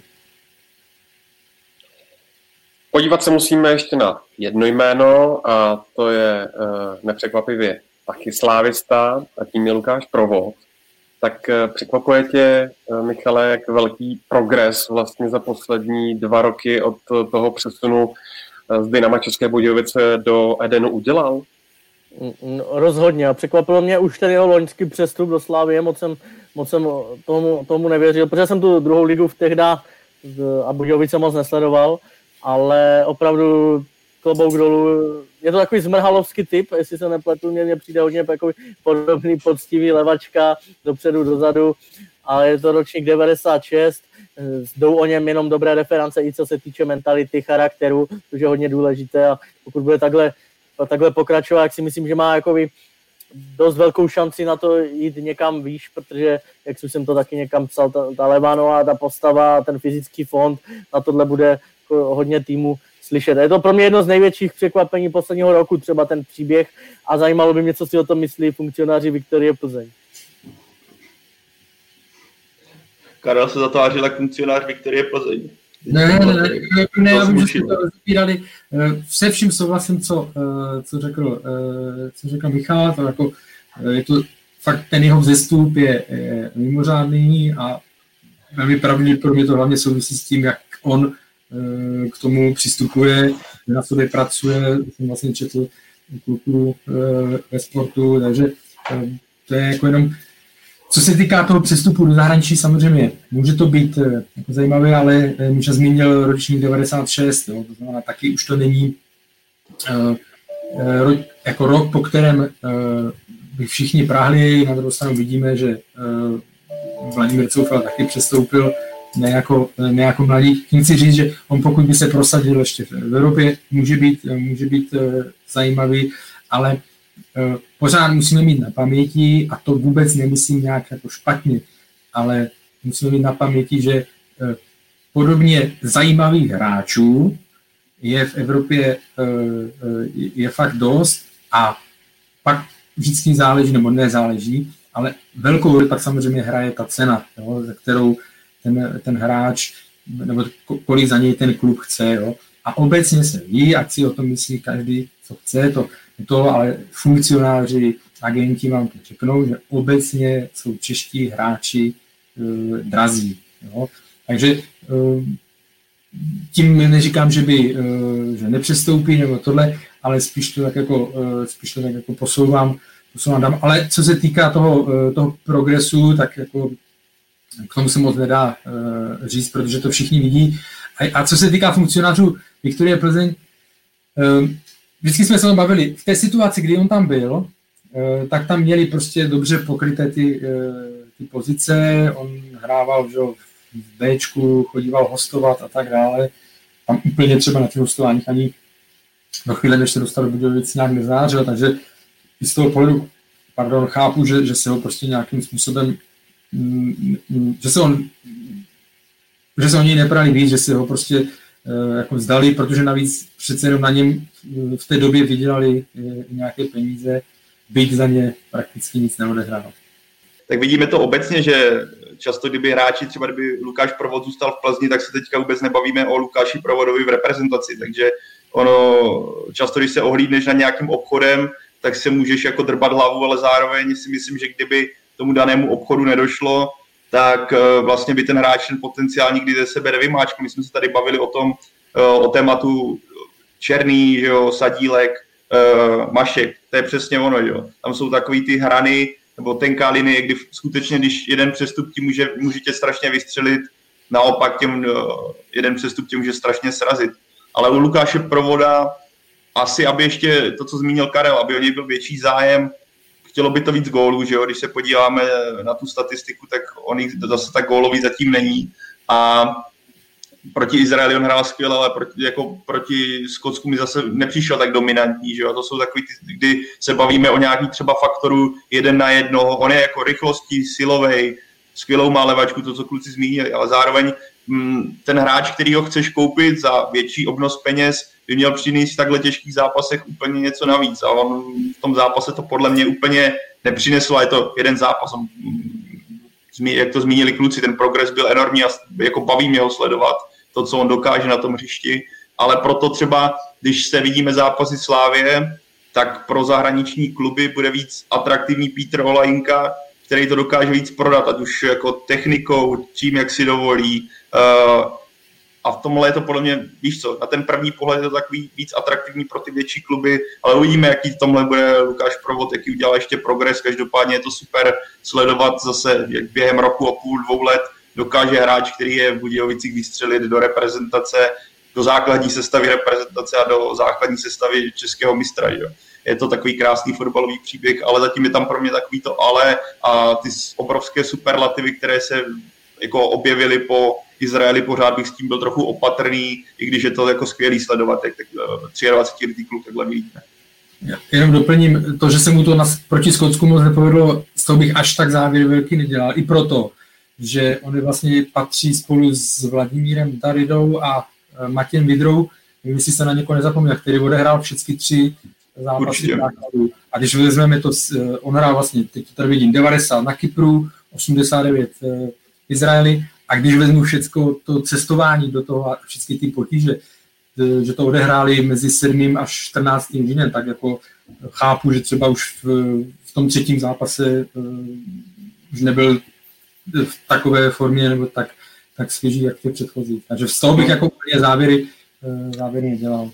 Já jsem to myslel spíš takovým tomu pohledu, víš, jakože narazil najednou na, na tým typu Skotska, kde máš stopery z, z, z ostrovů, ale jako ne, to, co jsme se bavili tady na začátku té reprezentační části, nebyl, nedal tomu takovou tu jako něco, takovou tu, ten nadstandard nějaké kreativity. On má samozřejmě svý jako hlavní věci, kterými se pr- prezentuje a který ho v podstatě odliší od některých jiných a v čem on jako zaujal tím svým výkonem a to, že zvládl tři zápasy takhle těžké, je to klobouk dolů. Zároveň ale, když o takového zaráče chceš stát a jak ty zmínil, pokud za ně chceš nasypat velký prachy, tak chceš vidět i v takhle těžkých jako zápasech, kdy běžíš jako do, do totálního bloku a do autobusu, třeba něco jako navíc. A to jsem tam úplně neviděl. A tím jako to zase, teď to zní možná až moc kriticky zbytečně. On jako nepodal špatný výkon, nepodal nějak jako extrémně výborný výkon a jak zmiňuješ, je to jeden zápas a podle jednoho zápasu takových jako výstřelů hráčů, kteří v jednom zápase zahráli božsky a hnedka by někdo kupoval v dalších zápasech, už se to nevedlo, je X. Že? Takže jako v tomhle směru určitě Lukáš Provod si zaslouží a tu reprezentační sraz pochvalu. Michale, eh, označil bys Lukáše Provoda za nejatraktivnější postavu teď v současném týmu Slávie? Pro ten A to zas, a to zas ne, já jsem dlouhodobě fanoušem třeba Petra Ševčíka, ten se mi líbí jako jeho herní projev, ten má, ten má nějakou nadstavbu. Možná jsem si říkal včera, jestli tam neměl jít kreativní typ dřív, když eh, těm křídelníkům se moc nedařilo, ale ani on to úplně nevytrhnul. Takže eh, kdo tam je v té slávy? Petr Ševčík, myslím, že brzo bude tématem David Zima, ať už pro to, co říkal Karel, ročník 2000. A tak eh, jestli jsou pořád pravdivé zprávy, že Masopusta chce West Ham a možná se koukají po Ondrovi Kolářovi, tak jako těch artiklů tam je strašně, strašně moc. To zase bych, jak říká Pavel, dobře brzdil jako tady s tím, protože pořád tam jsou hráči, kteří tu výkonnost si drží dlouhodobě a prokázali i na evropské scéně. To si myslím, že teprve Lukáše Provoda jako čeká. Uh, musíme si dát takovou taky anketní otázku, kterou si dáváme pravidelně ve Fotbal Focus podcaste. 11. listopadu hraje Česká republika sátelské utkání uh, v Německu. 15. listopadu má hrát uh, národní tým Eh, zápas Ligy národů s Izraelem a 18. listopadu eh, se Slovenskem. Když se podíváte na tu současnou situaci, která tady v České republice, potažmo v Evropě panuje, vy byste byli pro, aby se ty zápasy skračovaly? Jsem myslel, že se zeptáš, kolik eh, národní tým chytne covidu jako během té doby. Ale, ale prý to, já jsem pro, aby se skryčovali. No. Ale neskryčují se, ale minimálně ten přátelák s Německem bych eh, byl pro, aby se skryčoval, aby vlastně ti hráči v kontaktu byli co nejméně. Jako UEFA bude tlačit na dohrání tak, jak tlačila i teď, takže si nedovedu představit, že by minimálně přesně ta Liga národů se neodehrála. No. Teď můžeme se bavit o tom, jestli to je dobře nebo špatně. Jako, myslím, že by se nic nestalo, jak říká Pavel, kdyby se to teď prostě skryčovalo a minimalizovalo minimaliz, se to riziko, a, a byl jako klid, no. no. Mně to taky ne, nepřijde úplně zanutné, no. Jako, ne protože bych se bál něco predikovat, ale ta situace je teď tak eh, nejistá, ale napříč celou, napříč celou Evropou, že já nevím, možná se budeme 3. listopadu bavit o tom, že se to uh, zrušilo a tak dále, protože uh, ta situace bohužel je mimořádně vážná a tak dále, jo. ale jako mám obavy, mám obavy, že se to, aby, se, aby k těm zápasům eh, vůbec došlo, protože těch komplikací, těch překážek je celá řada. Já chápu, že příprava s Německem je naprosto atraktivní, eh, prostě nedostanete takového soupeře každý rok, se vám ho nepodaří na přípravu, ale eh, prostě tři zápasy v jednom reprezentačním termínu ještě za dané situace je, je naprostá šílenost. Blížíme se pomalu do finále. Co je dobré, je, že, že už teď aspirujeme na jeden z nejdelších dílů Football Focus podcastu. Karle, Mít Vojta radost, až to bude stříhat. Eh, Česká 21. Karle, ta hmm. nezvládla důležité utkání eh, kvalifikace Eura na půdě Skotska, pak to tedy odčinila hubeným vítězstvím proti Litvě. Ukazuje se, že česká lvíčata nejsou zase až tak silná a mají podle tebe šanci na euro postupy? Nepropočítával jsem to úplně do detailu, ale myslím si, že ta jejich situace se fakt tou prohrou ve Skotsku, že se hodně, eh, že se hodně zkomplikovala. Byť furt jsou první, ale eh, prostě hrajou zápas, eh, navíc těžký zápas v Řecku, které ještě v tu chvíli nějakou šanci na druhé místo třeba má. Zatímco Skotsko naopak, které má těžký duel s Chorvatskem, tak pak eh, má, eh, má Řecko a Řecko už v té fázi může jako být eh, bez, pokud bychom je porazili, tak už může být bez šance, takže zase zmenší motivaci a tak dále. Takže ta situace se zamotala. Já musím říct, viděl jsem část zápasu ve Skotsku a celý zápas v Litvě a jako ty výkony mě teda zklamaly, nebo určitě mě nějakým způsobem nenadchly. Když si vezmeme zápas v Litvě, tak chybělo kolik? To, tolik, aby jsme v 94. minutě přišli o vítězství, jo. takže tam jsem, jako celkově mě ty výkony na to, jaký tam je tým, ti hráči hrajou ve svých klubech pravidelně, někteří patří i k těm uh, jako důležitým jo, ve svých týmech, tak mě to celkově uh, nenadchlo ty výkony. Jan Musel zmiňuje uh, progresivnějšího trenéra, anebo i herní styl Michale. Eh, jak to vidíš u 21? No, podobně jako Karel, si myslím, že by to mělo vypadat trochu líp, protože ta generace je dobrá. Ještě loni jsme tady oni říkali, že můžou něco dokázat, byli chváleni, prošli si, myslím, turnajem U17, U19, takže zkušenosti mají. A teď k tomu trenérovi, no tak na druhou stranu, když se člověk baví pak s nějakými experty, tak Karla Krejčího docela jako chválí, že, ne, že k té mládeži takhle, že by mu to mohlo fungovat. Já tam vidím třeba eh, v nějaké dohledné době Václava Jilka. To je ale můj soukromý typ. Tak, uh... v útoku, že jo, tak Václav Drchal zatím uh, se mu angažmá, nebo to znovu zrození uh, Boleslavi se mu nedaří, už tam vypadl ze základní sestavy. Jo, teď je hrál taky Ondřej Šašinka v baníku nehraje, teď se mu podařilo dát gol, což je pro něj dobrý, on na tady té úrovni mládežnické to jako, uh, umí pravidelně střílet, jo, ale jinak celkově uh, kam ten tým je uh, teď v tom říjnovém uh, termínu spíš zklamal. Není to, Karle, trošku zvláštní, že takhle uh, mladý perspektivní fotbalista vypadne ze sestavy na úkor Michala Škody? Nevím, jako to bylo mířeno, protože mi to tady... Na tebe. No, je to jasný signál, že, že je to jasný signál, že mu to prostě nejde, protože na začátku dostal uh, prostor, ale nevyužil ho, prostě, takže teďka o to bude muset, o to bude muset bojovat. A samozřejmě, když nemáte pohodu v klubu, a víc on ani předtím nehrál, že jo, jinou zranění a tak dále, tak, eh, tak si ji těžko přesunete do, uh, tak ji těžko objevíte v reprezentaci. A já jsem zvědavý, jak si s tím Boleslav poradí, protože si myslím, že budou velké tlaky od mateřských klubů, aby hrával jak Grajcar, tak Drchal. A jsem zvědavý, jak, jak, jak, jak, jak to trenér Weber bude skládat. Karle, my jsme tady byli živě svědkem toho, jak si přejímal palety s novým fotbal klubem, tak nám ho prosím tě pojď představit, co v něm eh, čtenáři najdou. Na obálce no, jsou Trnovice. Na obálce jsou Trnovice, přesně tak, mám to teďka tady, mám to teďka tady po ruce, taková eh, nepestrobarevná obálka, ale ono, 90. léta eh, v českém fotbale byla zvláštní, že jo, nebo tohle, ať to zkrátím, věnovali jsme to číslo 90 letům. Částečně v Česku samozřejmě, takže nemůžou chybět eh, reportáž z eh, vesnic, fotbalových vesnic, připomínka. V 90, pořád s mikrofonem za fotbalem, já ho měl třeba víc spojený s mikrofonem za hokejem, jako moje, moje dětství, ale, ale v 90. letech ten pořad byl uh, obecně fotbal nebo hokej na vrcholu, takže tam máme vlastně vzpomínku, jak to tenkrát fungovalo a tak dále.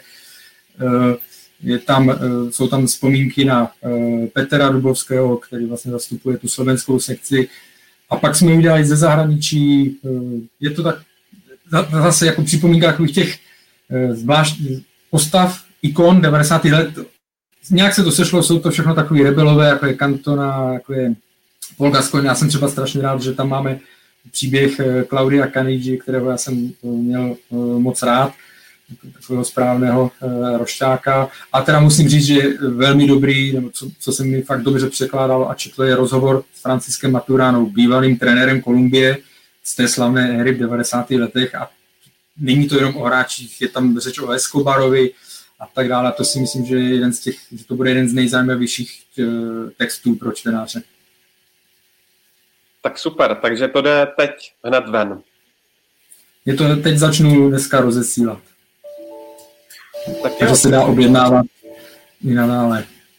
Tak jo, eh, z dnešního Football Focus podcastu eh, je to všechno. Tenhle byl premiérově na dálku a živě, takže eh, tím to i vzkazuji případným posluchačům, kteří nás budou poslouchat zpětně třeba na Spotify. Omluvte případnou zhoršenou kvalitu zvuku nebo jisté proluky, ale doba si žádá své, takže uh, u tohohle formátu určitě nějaký pátek zůstaneme. Uh, Michale, uh, Pavle a Karle, moc krát díky za vaše komentáře, glosy a postřehy a analýzy.